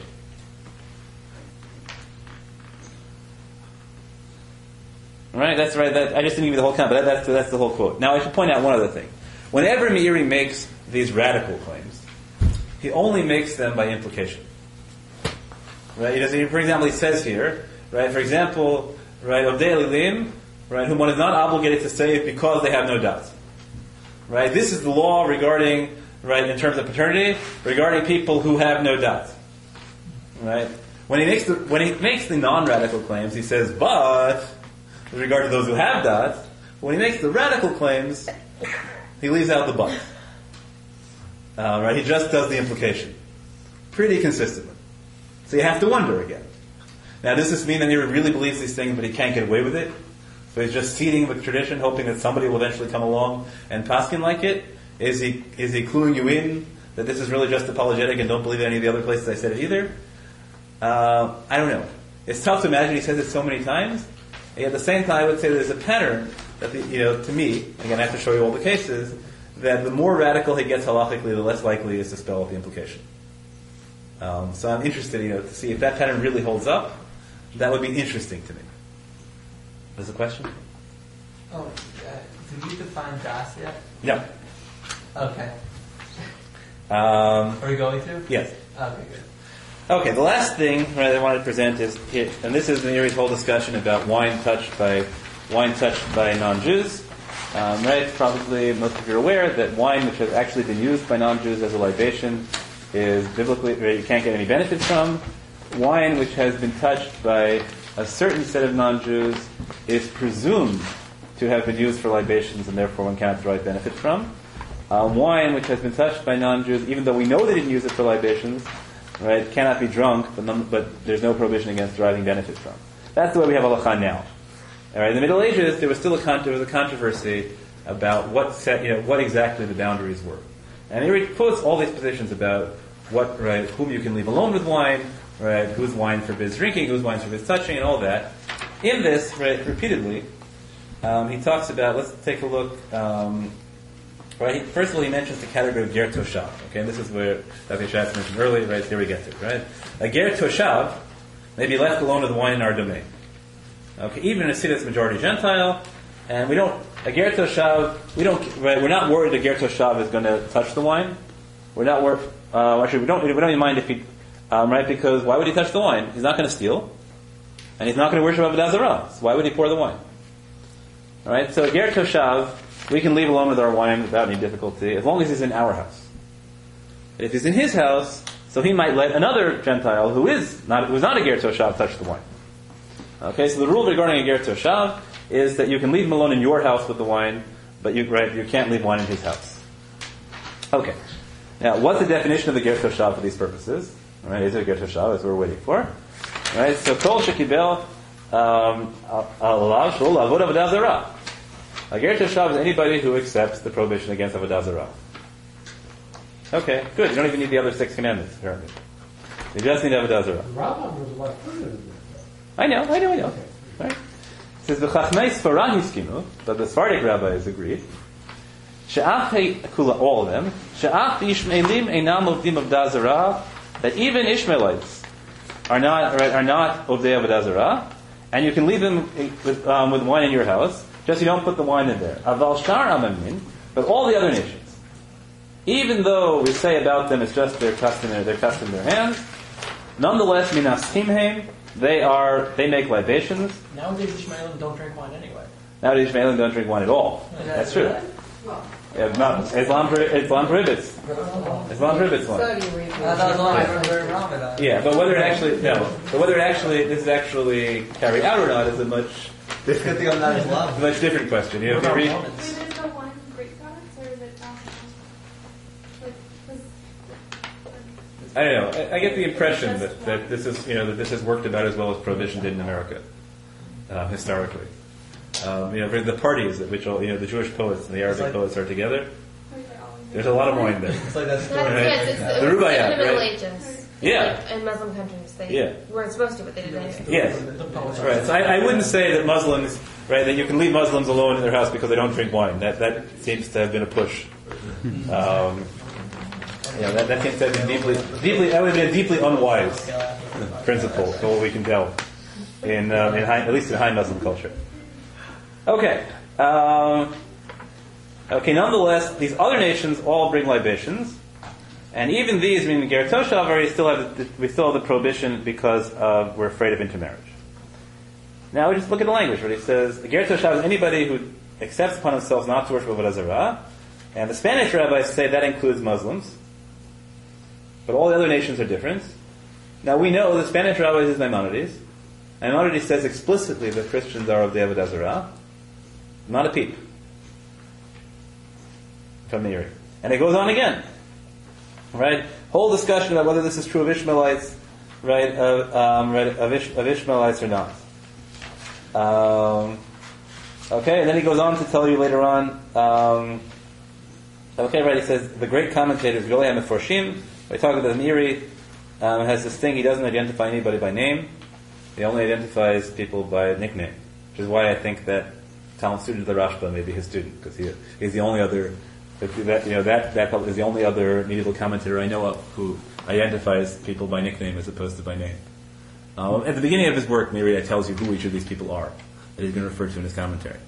Um, so he says that right. So the the Gedolim Mechabrim and the Geonim right agreed right that agreed regarding Ishmaelites that their touch right that their touch is uh, assumes that there's no obligation to libate. Um, and they make different claims by the Ger Toshav. Then in the end he says, right, even though for this, right, the, the fourth paragraph on the page, even though for this purpose anyone, right, who's known not to worship Avodah Zarah is called a Ger Toshav, in terms of the purpose of keeping someone alive, you're not called a Ger Toshav unless you formally accept the seven commandments in front of a rabbinic court. Okay? So now, where, where, where did, well, all of a sudden, where did all the, where did the Christians go? It has vanished. He's got lots of opportunities to say but our nation. Lots and lots of opportunities. Mitzvah we just said we have to save, we have to save them on Shabbos. So hard to know what Meiri is saying with any degree of Well, he just here explicitly said, don't have the same information. Right.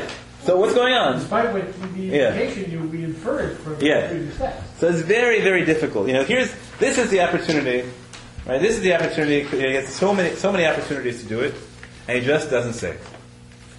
So, in terms of, um, right? So this is what I think is the um, is you know is Professor Henkin, is Rabbi Henkin's really compelling argument. Just some silence. There's so many places that Meiri has the opportunity to just tell us Christians are not of of Azara. He says, right? There, the Sephardic rabbis write that Muslims are not of, of Azara. He never says it about Christians. He has so many opportunities. It's suspicious, uh, right? It's, it's at least it's at least suspicious. Um, okay. Now pulling this all together. Actually, the last thing is uh, now we hold the halacha, a very strange halacha. We hold that Christians, uh, we, we hold that Christians are right, do not make wine yain nesech, right? They only make wine stam yenam, right? Because we say that Christians do not make libations.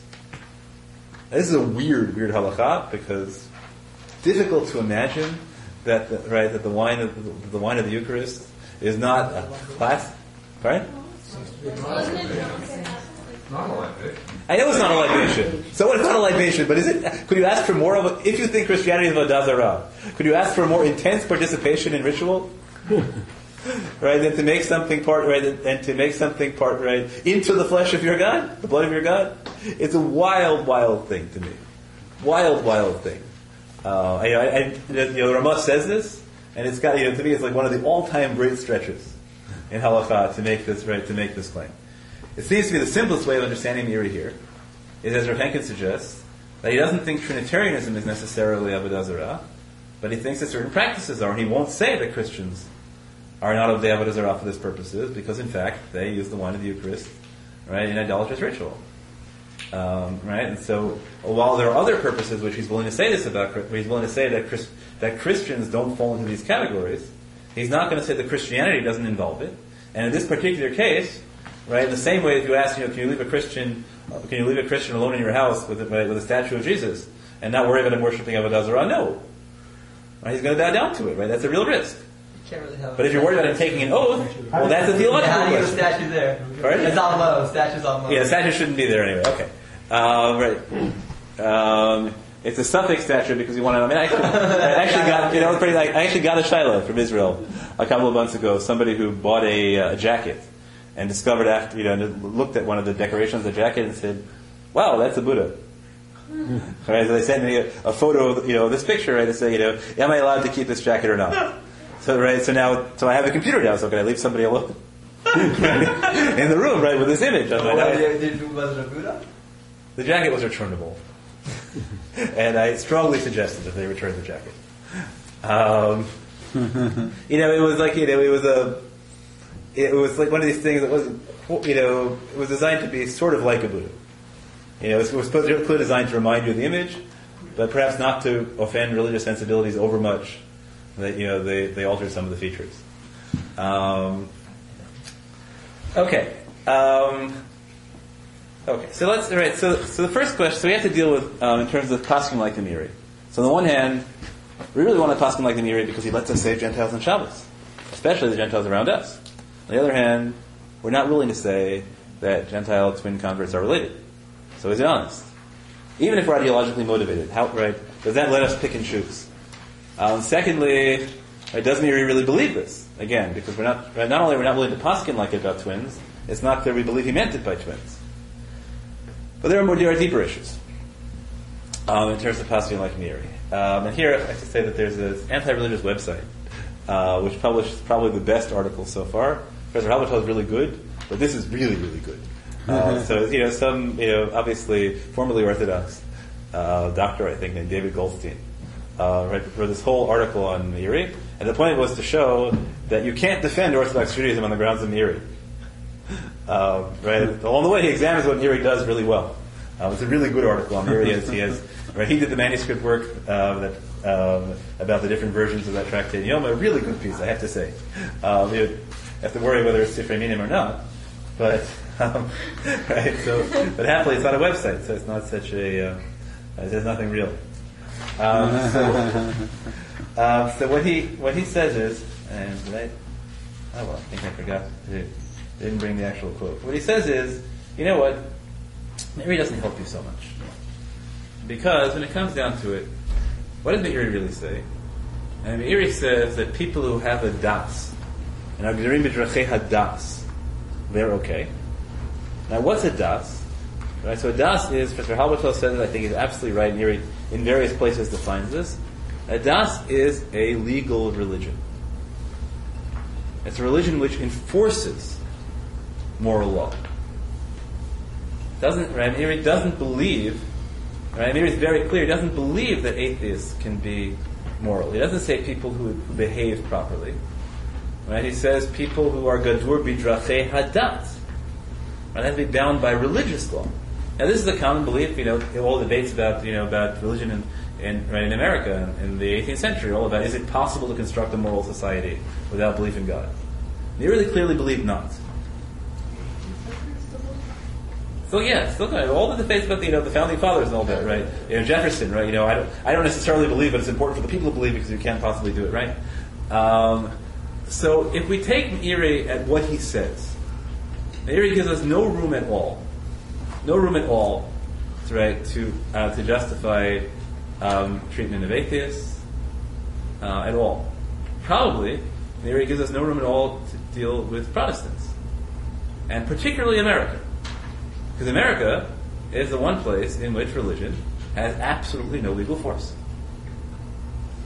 Right? So America is a society which is built on the presumption. What's from Catholics? Sorry.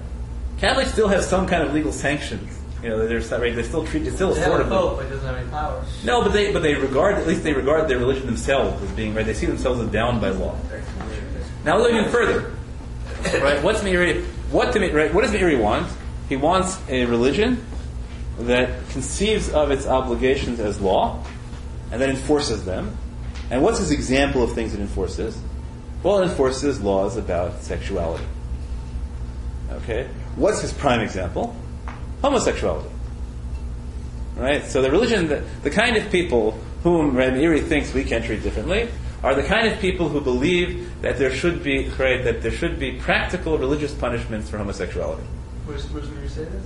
So an example, in number 15, right, was it 15? I wanted, um, there are a number of places he talks about, um, right, they don't do Toei votes, right? They enforce laws against Toei votes, right? And that's, right, and is, of course, a, uh, uh, right? So if you look at source number 5, the sixth line in the Hebrew, um, well, actually, that was Rabbi Henkin's point, right? In the fifth line, he, says that they, that, that they, they uh, keep the boundaries, Eloheva um, so Hank's claim is Gilui Arayot. Let's take a look at um, here, source number. Source line of Arnona. The bottom of 15 about homosexuality. Is number 15 talked about explicitly? Yeah, that's Yeah. the 15 top. End of 15, right? The Talmud writes, Arnona was not suspected of sexuality since she was a Ger Toshav. Yeah. I think clearly the point of the Gedur B'Drachedat is that it enforces the enforces the boundaries of, of religion, right? Of the Sheva Mitzvot, right? That the- There's the people who keep the Sheva Mitzvot, and the Kal V'chomer, the people who keep the Sheva Mitzvot as a matter of religious law. This is strongly opposed to the Rambam.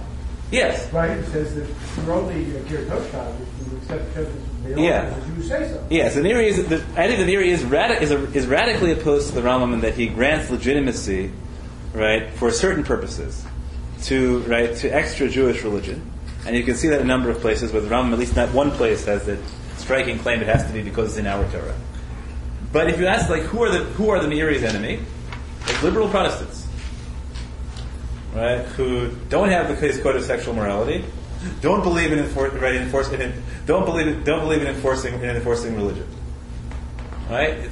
So if you ask me, does Paskin like the Meiri get me where we need to get in America as an ideologue? No. Right. So my, you know, so my answer is that usually the debate is, you know, of course, to get to where we want to get ideologically, you have to Paskin like the Meiri. The question is, can you Paskin like the Meiri? And my answer is no. Of course, you can Paskin like the Meiri, but it doesn't get you where you want to get. All right. Because what we need is we need is, is atheists and liberal Protestants. Right. And you know, that's what we have in America. You know, and we, it doesn't get us there at all. Um, so my suggestion actually is, in the end, that what we really need is um, right, that there have been several moves, some of which are more convincing than others, to take the broader ethical principles of reciprocity, etc., such as Mishum Eva as a negative principle, um, and and Mipnei Darkei Shalom as a positive principle.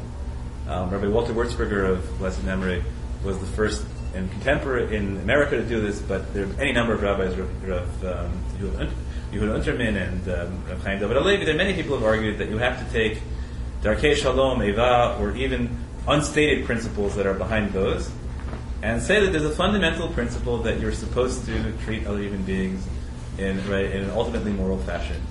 Uh, we interpret Darkei Shalom not as to keep the peace, but there's a positive obligation to create a, to, right, to create a productive culture. We treat Mishem Eva not as don't do things that will hate you, but don't do things that will make them deservedly hate you. Um, and Rabbi Chaim David Halevi, the late chief rabbi of Tel Aviv, argued even further that Darkei Shalom is what we do when people have, when, when treating with people who have lost their right because of their behavior to ordinary moral treatment. So we say even then we have obligations to ourselves to treat them that way on certain issues. But obviously, right, if, they, right, if, they, if, they're the kind of people who deserved it, we would have to do that at a simple, right, because it's simply right and wrong.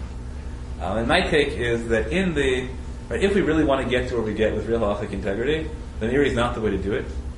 Um, it's you know it's nice to pull out of certain narrow issues, but on the core issue, um, allowing the debate to be confined to whether we pass on like the Meiri or not is a mistake, because Meiri, because we can't really honestly say that the Meiri, that, that what we want to reach is what the Meiri says, because we're not interested in only being able to treat Catholics in a particular way.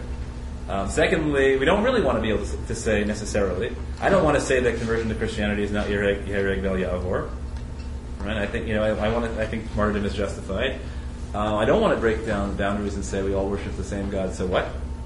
Um, I think there are real differences. I think the category of Avodah Zarah is real, and the question is how do we deal? And there again, I think that Rabbi Henkins and uh, Josh Harrison's formulation is right.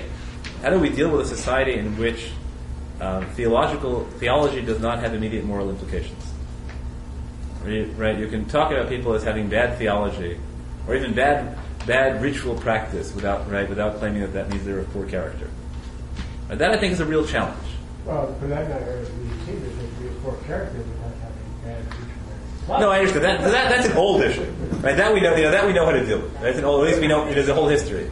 But this new phenomenon, right? Of you know whole cultures that right whole cultures that we evaluate positively, morally overall. Right? We might have debates about certain issues of, of sexuality, but we think that you know basically they're good people and they really treat us well, right? Even though we religiously they right, religiously they have positions, they engage in activities the Torah calls avodah zarah, and we think their theology right is um, at the best confusing. Uh, right? I think that the way to do that is not going to be through the Meiri. Um, Meiri offers a you know a theological opening because Meiri, what Meiri does offer, which is really helpful, whether or not he says it about Christianity, is the, is the right, is the capacity to make that distinction that you can be a technical violator of Avodah Zarah, right, and not be a horrible person. And that I think is actually more helpful than in Halbertal's thesis. Because Halbertal's thesis, he says they're not of the Avodah. Right? And the point is, no, they are of the Avodah and it doesn't matter. Right? Their Meiri is really helpful. But it, to use his authority is not really fair because he only believed this about people who have certain theological uh, faith, uh, beliefs and cultural claims which aren't true. The, the, the obvious move yeah. at that point is to say that, that the Meiri could only conceive of, of moral authority as flowing from religion. He had no other example to deal with. He, he couldn't. No one could come with to him with a shiloh, or he could not think of you know the, the case of people with with similar moral behavior as to what he was expecting who were not guided by religion. So now we can claim. It's a question of what, it's a question of what the essence of the Meiri's requirement is. So we can distill it and say that Meiri made a wrong factual assumption, but really he would come to the same conclusion. All right, we could do that. Yeah, it's not far fetched. I mean, it's not far fetched. You just don't know. And if you want to use his authority, and we're taking a minority position, to take not, right, to take an extension of a minority position that is a push. I think we're better off. This is what he does. Mike. I think we're better off, to, you know, claiming that we're a mainstream position. Right. This is what right that you know that Darkei Shalom Eva and you know and meta principles such as Torah Briot um, right, have always been there, and they, right, they need to be understood in this way. I, I, think that's the more productive end. That would be my, my summary. Uh, I'm not convinced by the reading of Meiri that way. I'm not convinced Meiri meant it as far as he says it. Um, I'm convinced that Meiri isn't saying what we want him to say anyway. Um, so we could possibly like him. It's not really honest to say that we're doing the things we do because we hold like Meiri. Um, and we should go back to working on developing a uh, developing a thesis that comes out of broader principles in halacha, uh, rather than pegging it on one particular position. Fun as that position um, is, um, and useful as that position may be in particular narrow cases. All right, thank you once again for uh, your Thank attention. you. Um, Thanks for joining us for another episode from the Yeshiva of Newark at IDT Podcast. Be sure to subscribe on your favorite podcast app so you don't miss a single episode.